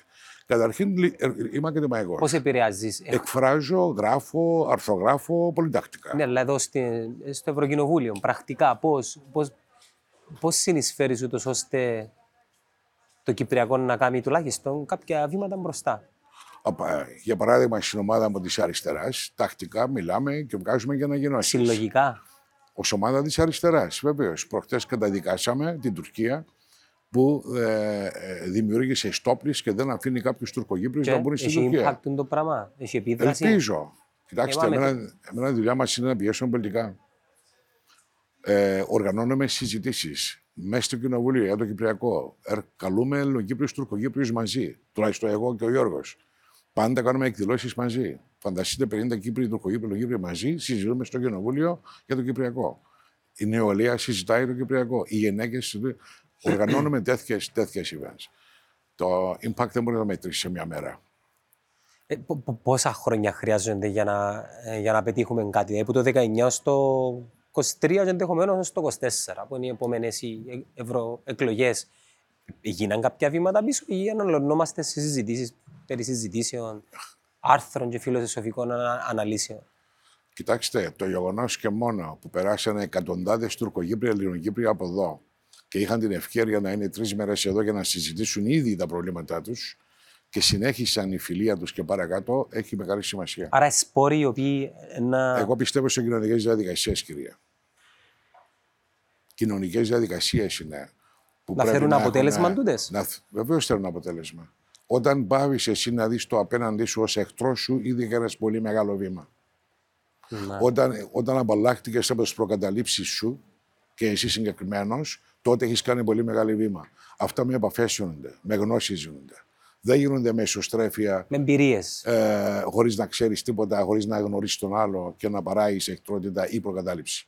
Εγώ εκείνο που βλέπω όμως είναι ότι τα χρόνια περνούν, οι γενιές φεύγουν και πάλι το πρόβλημα της μη συμβίωσης δύο κοινοτήτων μαζί σε μια ελεύθερη, χώρα, μια ελεύθερη χώρα όπως την Κύπρο ε, περισσότερο μου μοιάζει σαν ε, έναν περίπλοκο πρόβλημα να λύσουμε. Ε, τούτα, ε, τούτα που λέτε είναι πράγματα τα οποία συζητούνται εδώ και πάρα πολύ καιρό. Έγιναν, έγιναν βήματα πρόοδου. Βλέπουμε τη δεξιά η οποία ε, έγινε πιο διαλλακτική, ενώ θυμούμε την τέλος ήταν πριν 20 χρόνια. Ωστόσο, το πρόβλημα της, ε, της κατοχής και της μοιρασμένης χώρας και τις δύο κοινότητες να μείνουν χωριστά είναι αμέ. Δηλαδή, εγώ είμαι άνθρωπος ο οποίος βλέπει το αποτέλεσμα. Και το αποτέλεσμα είναι κάτι το οποίο καθορίζει και τις ενέργειες και τις πράξεις όλων μας. Και των ευρωβουλευτών, και των κομμάτων, και όλων των ανθρώπων οι οποίοι μείνουν στην Κύπρο. Αν θυμάσαι το μεγάλο ξεξί κόμμα των Τουρκογυπρίων κατά του Δεκτάς και κατά την εισβολή. Ε, Δεν ξέρω ηλικία κανένα θυμάσαι, όμως αν δεν θυμάσαι να μελετήσεις. Βάρμε χρονολογικά. Να ξέρω, 2002 με 2004 ήταν χιλιάδες κόσμος στους δρόμους. 120.000 Τουρκοκύπροι. Ναι, θυμούμε εικόνες. Ήταν χιλιάδε στους δρόμους. Αυτά δεν έχουν γίνει σε μια μέρα. Επειδή κάποιοι άνθρωποι δουλέψαν προς αυτή την κατεύθυνση. Υπάρχουν στιγμές που οι λαοί ξεσηκώνουν. Υπάρχουν στιγμές που εσωστρέφονται. Ξέρετε, όταν βλέπουμε για ένα ιστορικό, 30-40 χρόνια δεν λέει τίποτα. Ε, αν πάτε πίσω, η δεκαετία του, αν είμαστε στη δεκαετία του 30 τώρα, 1930 και κάναμε αυτή την κουβέντα, θα ακούετε τους Κύπριους να, να, να, να, να παρουσιάσουν τις μεγάλες δυσκολίες που, που, που είχαν. Αν πάμε στη δεκαετία του 50 το ίδιο. Δηλαδή, να μην, αυτοί που είναι παρόν συνήθως έχουν α, την τάση να, απο- να κάνουν μια πολιτική ε, αξιοποίηση τε- τα δεδομένα. Τα δεδομένα δεν είναι σταθερά. Τα πάντα ρί. Τα πάντα ρί. Το θέμα είναι προς ποια κατεύθυνση. Και ο, οι πολίτες πρέπει να ξέρουν να διαχωρίσουν αυτούς που κολλάνε πάνω στο status quo και δεν θέλουν την αλλαγή. Αυτοί που αγωνίζονται η αλλαγή. Αυτοί που καταπολεμούν τον προκαταλισμό, τον ρατσισμό. Αυτοί που ενισχύουν τη ρητορία του μίσους. Όλα αυτά είναι το Κυπριακό, είναι μέρος του Κυπριακού και έχουν μεγάλη σημασία.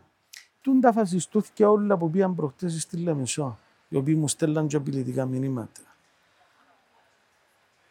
Τους βάρισα σώσου και διάφορα άλλα. Γιατί δεν τους πειράζει που πιάνει οι Ουκρανοί και οι Ρώσοι τη Λεμεσό. Ο φασισμός είναι ταξικός. Είναι τη φτώχεια που Συγγνώμη, συγχαίρω. ο ρατσισμός είναι ταξικός. Α, μπράβο. Δεν είναι φιλετικός. Α, συμφωνώ. Συμφωνώ. Πιστεύω ακράδαντα, χωρίς να σημαίνει ότι ε, δεν υπάρχει έλλειψη παιδείας Που τζάμε ξέρει. και δεν υπάρχει κοινή στρατηγική ή τουλάχιστον κοινή αντίληψη του, του ποιοι που είμαστε εμείς. Από οι μισοί πιστεύουν είμαστε εκείνο το πράγμα, οι άλλοι μισοί πιστεύουν είμαστε άλλο το πράγμα. Είπε στην μαγική λέξη έλλειψη Απλά παιδεία. να σου πω, Είμαστε ένα μόρφωτο λαό. ναι, Σπουδαμένοι μεν, αλλά αμόρφωτοι δε. να επαναδιεκδικήσεις. Δεν ξέρω να δω. Να Φαίνεσαι σκεφτώ. κουρασμένος. Απογοητευμένος. Ναι, φαίνεσαι απογοητευμένος. Είμαι πολλά απογοητευμένος. Άμα θεωρούν τα πράγματα όλα, πότε να μην είσαι. ρε. Αν και εγώ μπήκα στην πολιτική, δεν θεωρώ τον εαυτό μου πολιτικό, παρόλο που κόσμος είναι. Εγώ μπήκα στην πολιτική να κάνω επανάσταση, έτσι εμπίστευκα τότε. Να αλλάξουμε κάποια πράγματα και τα λοιπά. Εντάξει, στο βαθμό που μπορούσα και μέσα στο κόμμα ε, προωθούσα πολιτικές για να αλλάξουμε πράγματα και που δαμε που το λάλλον πριλίον της Καλλιόπης. Έχω ένα report τώρα, ξέρεις γιατί πράγμα Οι ασβαλίτσες που βάλουμε μέσα στο ο, αεροπλάνο. Μέσα στο χώρο να αποσκευούν τα αεροπλάνα. Είμαι εισηγητής, πάμε να επ- επιβάλλουμε κοινά μεγέθη για όλες τις εταιρείες για να μην υπερχρεώνουν τον κόσμο. Όχι Ράιαν να σου λέει 8 επί 10 και ο άλλος 12 επί 14. Τόσα κιλά κύριε δικαιούσε σε όλες τις εταιρείες. Γιατί υπάρχει εσχροκέρδια. Και ας σου εγκιάσουν κι άμα σε χρώσει 50 ευρώ. Α, έως το βάλω. Αφορά τον πολίτη, καθημερινόν πολίτη. Λέω για την Ευρωπαϊκή Ένωση. Τα χρήματα που πιάμε ως τώρα. Δεν είναι πολλά παραπάνω που να αποδειούμε, αλλά είναι χρήσιμα. Δηλαδή, το 2013 άνοιξε στους 2.500 θέσεις εργασίας. Αναμορφώθηκε το ιστορικό κέντρο της Λευκοσίας στη Λεμεσούτης Πάφο και πάει λέγοντα. Τα χωρκά. Έναν ευρώ ευρωπαϊκό, έναν ευρώ. Έναν ευρώ στην Κύπρο, με τούτα που τρώσει είναι 25, 25 σεν. Κατάλαβες πια λογική το βάλει. Εντάξει, αυτά είναι τα προβλήματα μας. Ήθελα να σε ρωτήσω, βλέποντας και με την ομάδα σου νεαρά παιδιά, με, με ποια είναι τα δικά σου κριτήρια για να επιλέξεις συνεργάτες και ο λόγος που σε ρωτώ είναι για να εθαρρύνουμε νέους να ασχοληθούν με την πολιτική χωρίς αυτόματα από τα 25-26 τους να οραματίζονται να γίνουν βουλευτές ή ευρωβουλευτές. Ε, ναι, βέβαια, διότι εδώ θα ήθελα να πω και στη νέα γενιά, γιατί υπήρξα και καθηγητρία στο Πανεπιστήμιο και έχω, έχω πολύ Τι σχέση. διδάσκες; Ε, δίδασκα πολιτικές επιστήμες, μεσογειακά, ιστορία, ε, γιατί η εξειδίκευσή μου εμένα είναι στις πολεμικές, είναι πολεμολογία, άμυνα, ασφάλεια, τρομοκρατία. Ε, και έχω πολύ σχε... μεγάλη ε, αγάπη και σχέση με τη νέα ε, γενιά. Δεν είναι ανάγκη να μπει στην πολιτική για να έρθει να δουλέψεις στην Ευρώπη. Υπάρχουν τόσες πολλές θέσεις ε, για διάφορους τομείς. Από την πληροφορική, τη ρομποτική. Ε, Το μέχρι... multimedia, Το δάμε. multimedia, βεβαίως, τη νομική. State of art εδώ. State... Ναι, ναι, είναι. Εμένα που είναι η αγάπη μου, βεβαίως. έπαθα, έπαθα πλάκα. Βεβαίως, Δηλαδή η εικόνα εδώ. που βλέπω δάμε τώρα, Βεβαίως. νιώθω ότι είμαι, ας πούμε, τι, τι να σου πω, David Letterman.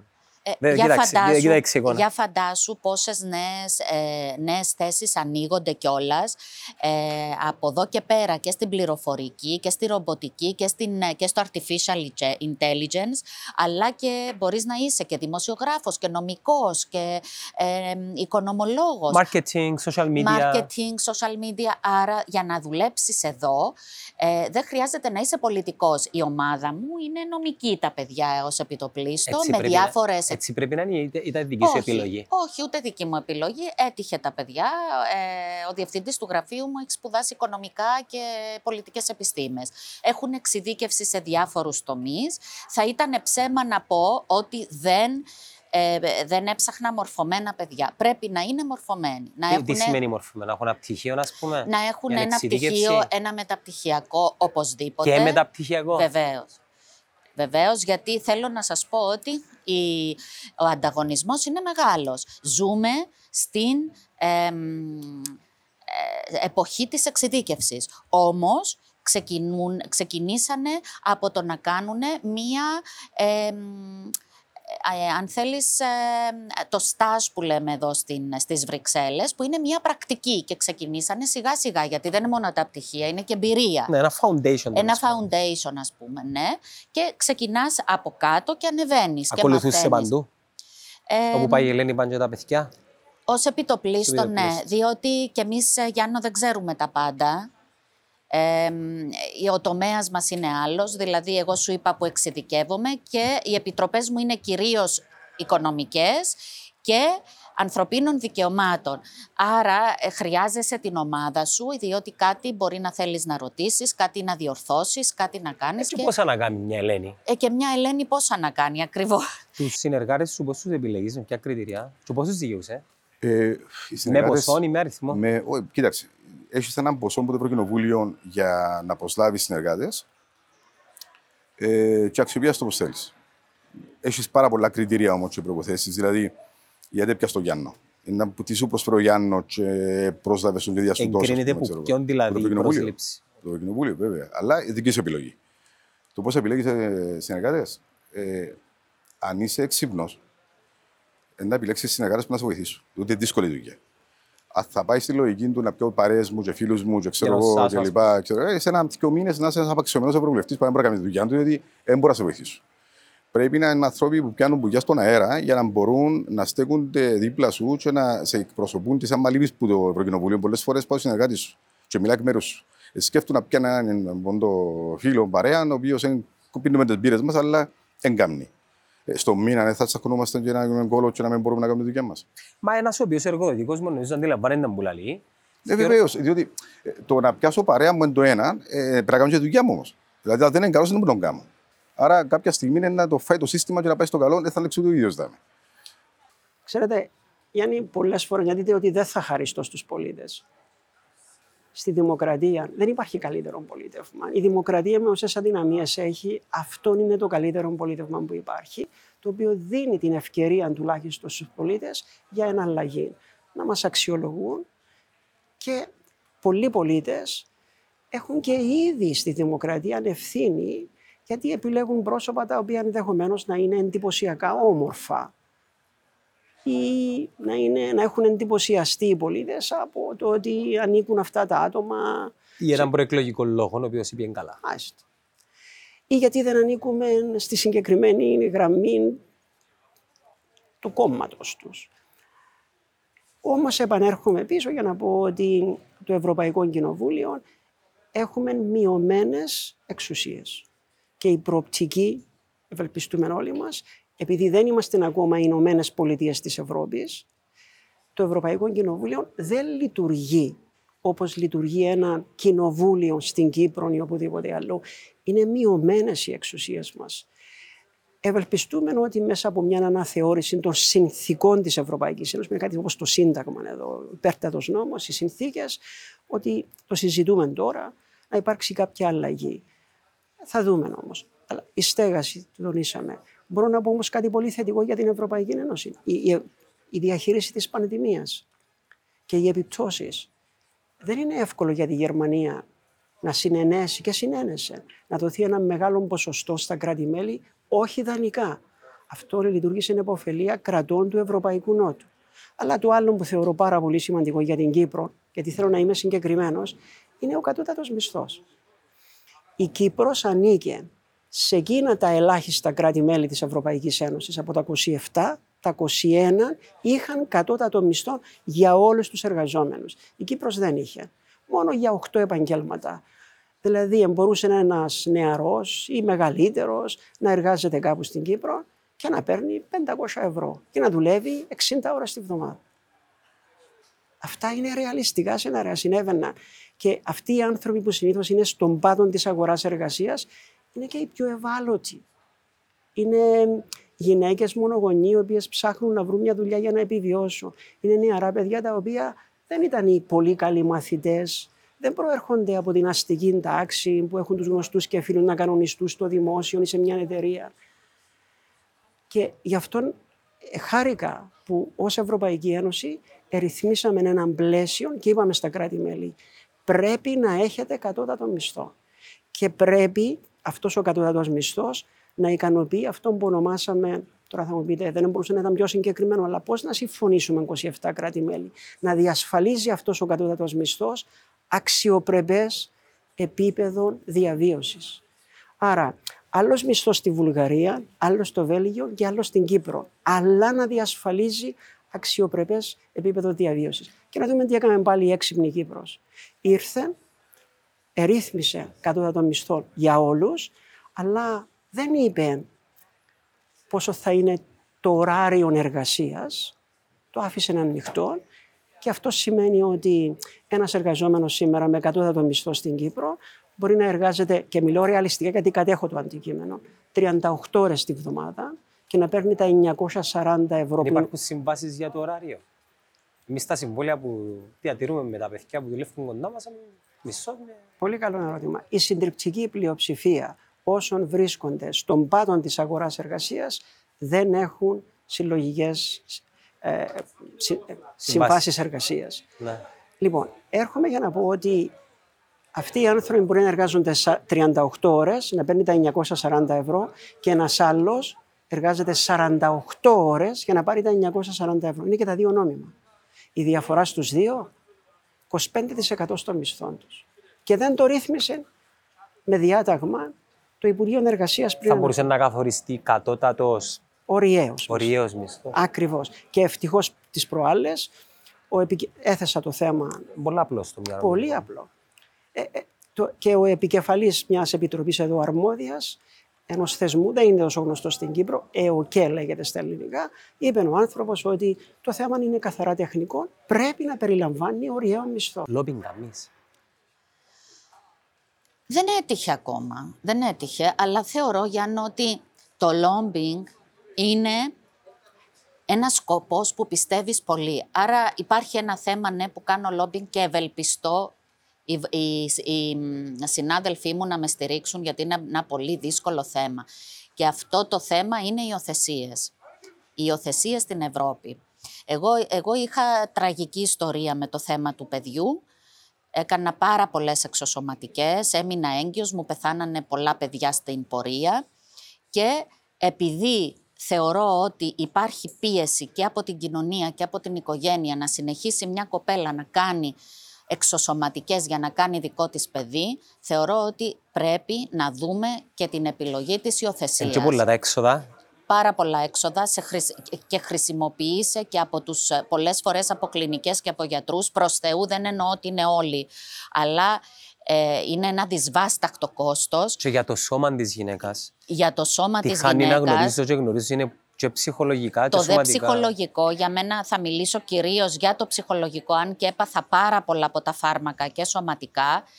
Και γι' αυτό ε, θεωρώ ότι είμαστε στην Ευρώπη και δεν μπορούμε να υιοθετήσουμε από την Ευρώπη. Γιατί δεν εμπεριέχεται μέσα στις συνθήκες της Ευρώπης το θέμα ε, το θέμα των υιοθεσιών, διότι εμπίπτει στο οικογενειακό δίκαιο, που το οικογενειακό δίκαιο δεν περνάει από την Ευρωπαϊκή Ένωση, αλλά από τα εθνικά κοινοβούλια, δηλαδή από την νομοθεσία της κάθε χώρας.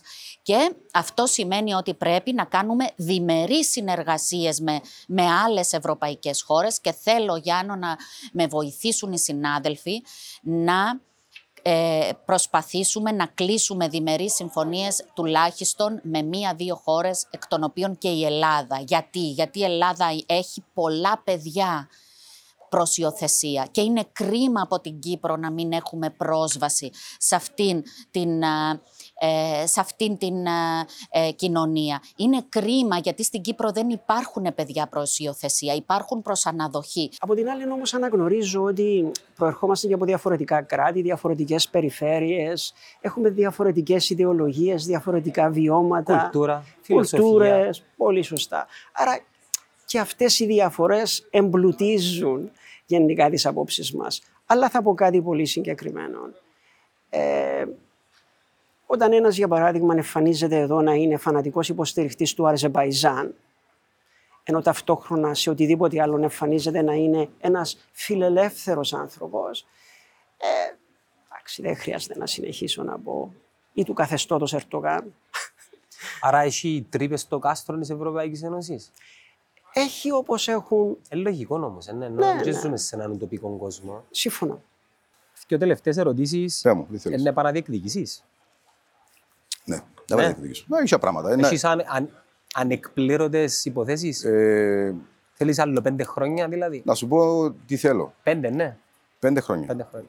Μην ξεχνάς ότι η θητεία τούτη είδαμε τα ούλα. Επάθαμε τα ούλα από το COVID, Ουκρανία, τον Brexit. Ε, Είναι αρκετά, νομίζω. ε, μιλούμε ότι καταρχάς δύο χρόνια ήταν κλειστό. Και κάναμε, είδα συναδέλφους μέσα στο Ευρωκοινοβούλιο μετά από δύο χρόνια και χαιρε- και χαιρετιστήκαμε να σπέδι ότι ήταν, ήταν remote η δουλειά μας. Άρα χάσαμε έναν πολύτιμο χρόνο, τούτη θητεία, λόγω του COVID. Στα τρία χρόνια, στα τέσσερα, νομίζω έκαμε αρκετά πράγματα. Και να σου το πω ίσα ότι ένας ευρωβουλευτής μιας θητείας χτίζει. Χτίζει φιλίες, χτίζει σχέσεις, χτίζει ξέρω εγώ, αξιοπιστία, την οποία εξαργυρώνει στη δεύτερη θητεία. Αν κάνει μια θητεία και φύγεις, είναι σαν να ξαπολά κάτι μες στη μέση. Μια θητεία λύ, δύο θητείες είναι υπεραρκετές. Θυμάσαι πόσους Τούτο. ψήφους έπιασες; 44.056.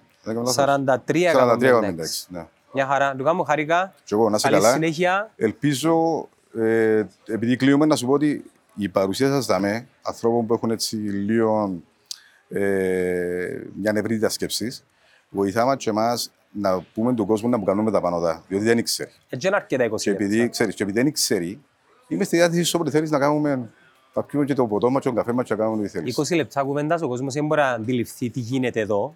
Ο- Ούτε και τρεις μέρες. Ναι. Θεωρώ ότι και η πρωτοβουλία των παιδιών που μας καλέσα για να έρθουμε εδώ πρέπει να είναι κάτι το οποίο πρέπει να γίνει σε πιο συχνή βάση, αλλά και να μην γίνεται σε πιο συχνή βάση η επικοινωνία του τι κάνουν οι έξι αντιπροσώποι μας, οι εκπροσώποι μας, να είναι πιο δυνατή. Έχουμε ακόμα ένα λεπτό μόνο να σου πω το εξής. Ε, ναι, μας περιορίζει. Ήμουν τα πάνω τέσσερα χρόνια, τέσσερα και μισή χρόνια. Έκανα πολλά πράγματα. Ε, ε, από το εισηγητής του έτους δεξιοτήτων, που είναι το πιο σημαντικό project της Ευρωπαϊκής Ένωσης, μέχρι το Beating Cancer Plan που σου είπα προηγουμένως, μέχρι 100% παρουσία σε επιτροπές κλπ. Ε, Α σου πω ότι η φορά που με ενοχλήσαν οι συνάδελφοι, και έμενα από την Κύπρο, ήταν να τους πω αν έκλεψε την Καήλη ή αν εβίασε ο Γιωργούλη. Δηλαδή, αντιλαμβάνεσαι ότι κάπου, Κουσκούς. κάπου λαλείς ρε γάμο το κάμνο, δεν ξέρω Ναι, αν δικαίωμα κα- να πω ότι Κάνουμε τόσα Είπα πράγματα. το τέλος πάντων, το λέω και λέξη που πρέπει. Κάνουν τόσα πράγματα δεν σε ενδιαφέρει κανένας. Σου πιάνουν μου λίγο ένα τηλέφωνο να πούν αν εβίασε ο Γιωργούλη ή αν έκλεψε η Μιχαήλ.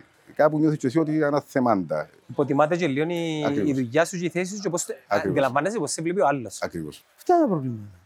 Και θέλουν που μένα να πιένω για να σε βγάλει, ας πούμε, που τον όποιον που μένα, να πιένεις στους γάμους τους, στις κηδείες τους και να μην πάεις που πάω, στους φίλους μου πάω. Δεν ξέρω ότι δεν πάω. Αλλά όχι να πιάνω 15 προσκλητήρια και γύρω από πίσω, ας σας ζητήσω, ας σας ζητήσω για να με ψήσει. Α, πάει να μυθούν. Ε, Να επαναδιεκδικήσεις.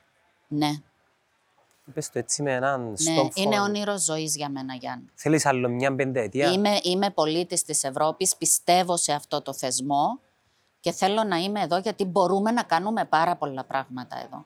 Θυμάσαι πόσους ψήφους έπιασες στις περασμένες; Ευρωβουλευτικές; Όχι ακριβώς, αλλά... Σχεδόν ένα δεκάρι. Ναι, σχεδόν ένα δεκάρι.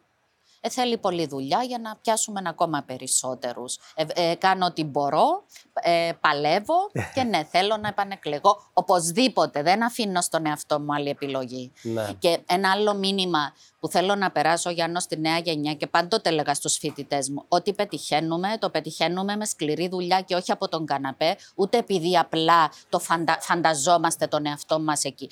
Και τι εννοώ, σκληρή δουλειά. Εννοώ ότι δουλεύεις και το 15 Αύγουστο και τη μέρα των Χριστουγέννων και την Πρωτοχρονιά και απ' όλα για να πετύχεις το όνειρό σου. Πρώτον. Και δεύτερον, διαφοροποιούμε μεταξύ της μίας δουλειάς με ένα ωα- ωράριο 8 ώρες που απλά είναι μια δουλειά και της καριέρας. Η καριέρα δεν έχει ο- ωράριο, η καριέρα δεν έχει κανόνες, η καριέρα δεν έχει στεγανά.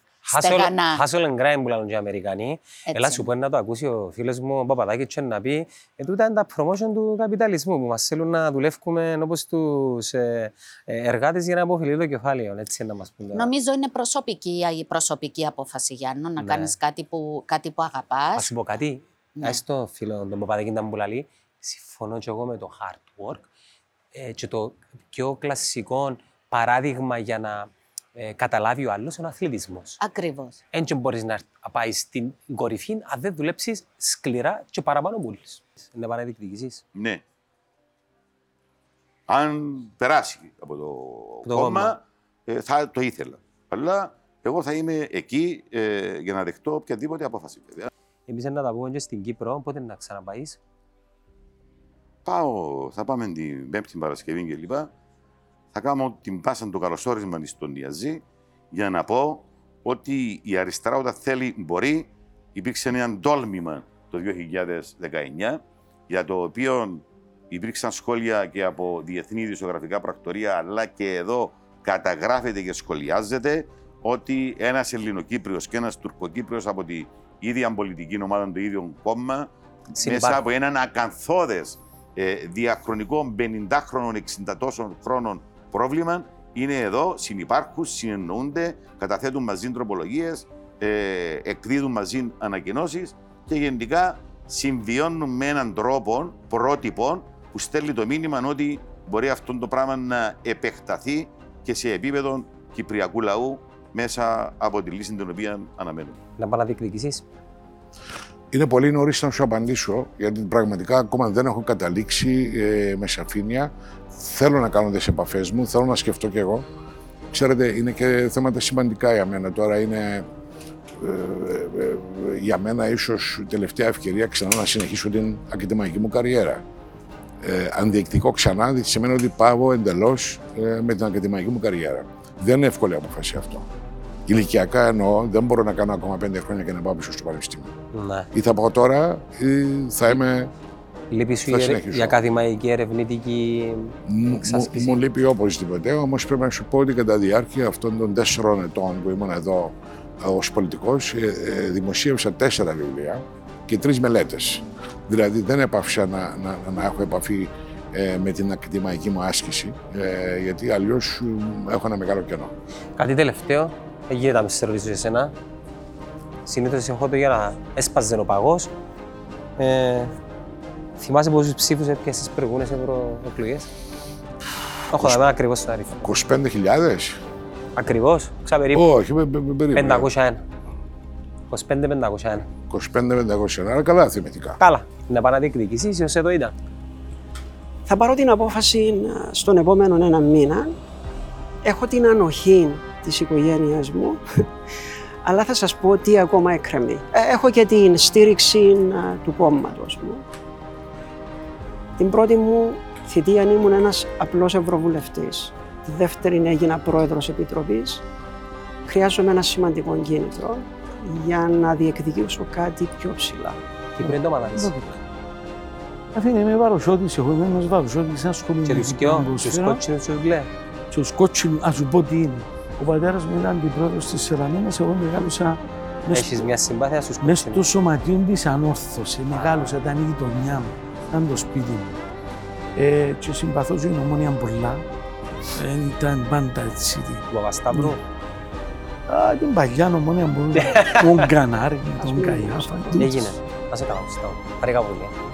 Έγινε. Λοιπόν, ευχαριστώ πάρα Να πολύ. είσαι Να είσαι καλά. καλά. Και εγώ, Γιάννη, σε Ελπίζω ευχαριστώ να που μου έδωσες κρατήσουμε την επαφές. ευκαιρία Ε, σιγά την ευκαιρία τώρα. να, να βγούμε, Εμείς να εχαρήκαμε μιλήσουμε που και σε ήρθαμε. κάτι το οποίο για μας είναι πολύ μοντέρνο, πολύ πρωτοπόρο, πολύ μπροστά που λέει και η νεολαία. Να μπεις να θυκευάσεις και τα σχόλια, να συνηθίσεις και με τα σχόλια πώς ε, Βεβαίως, ανταποκρίνεται ο βεβαίως. κόσμος Δεν σε είναι αυτό. πάντα καλά. Έχουμε συνηθίσει στην πολιτική να διαφωνούν μαζί μας, να συμφωνούν. Αλλά έτσι είναι η δημοκρατία και για τη δημοκρατία παλεύουμε. Να σε καλά, ευχαριστώ πολύ. Μια χαρά.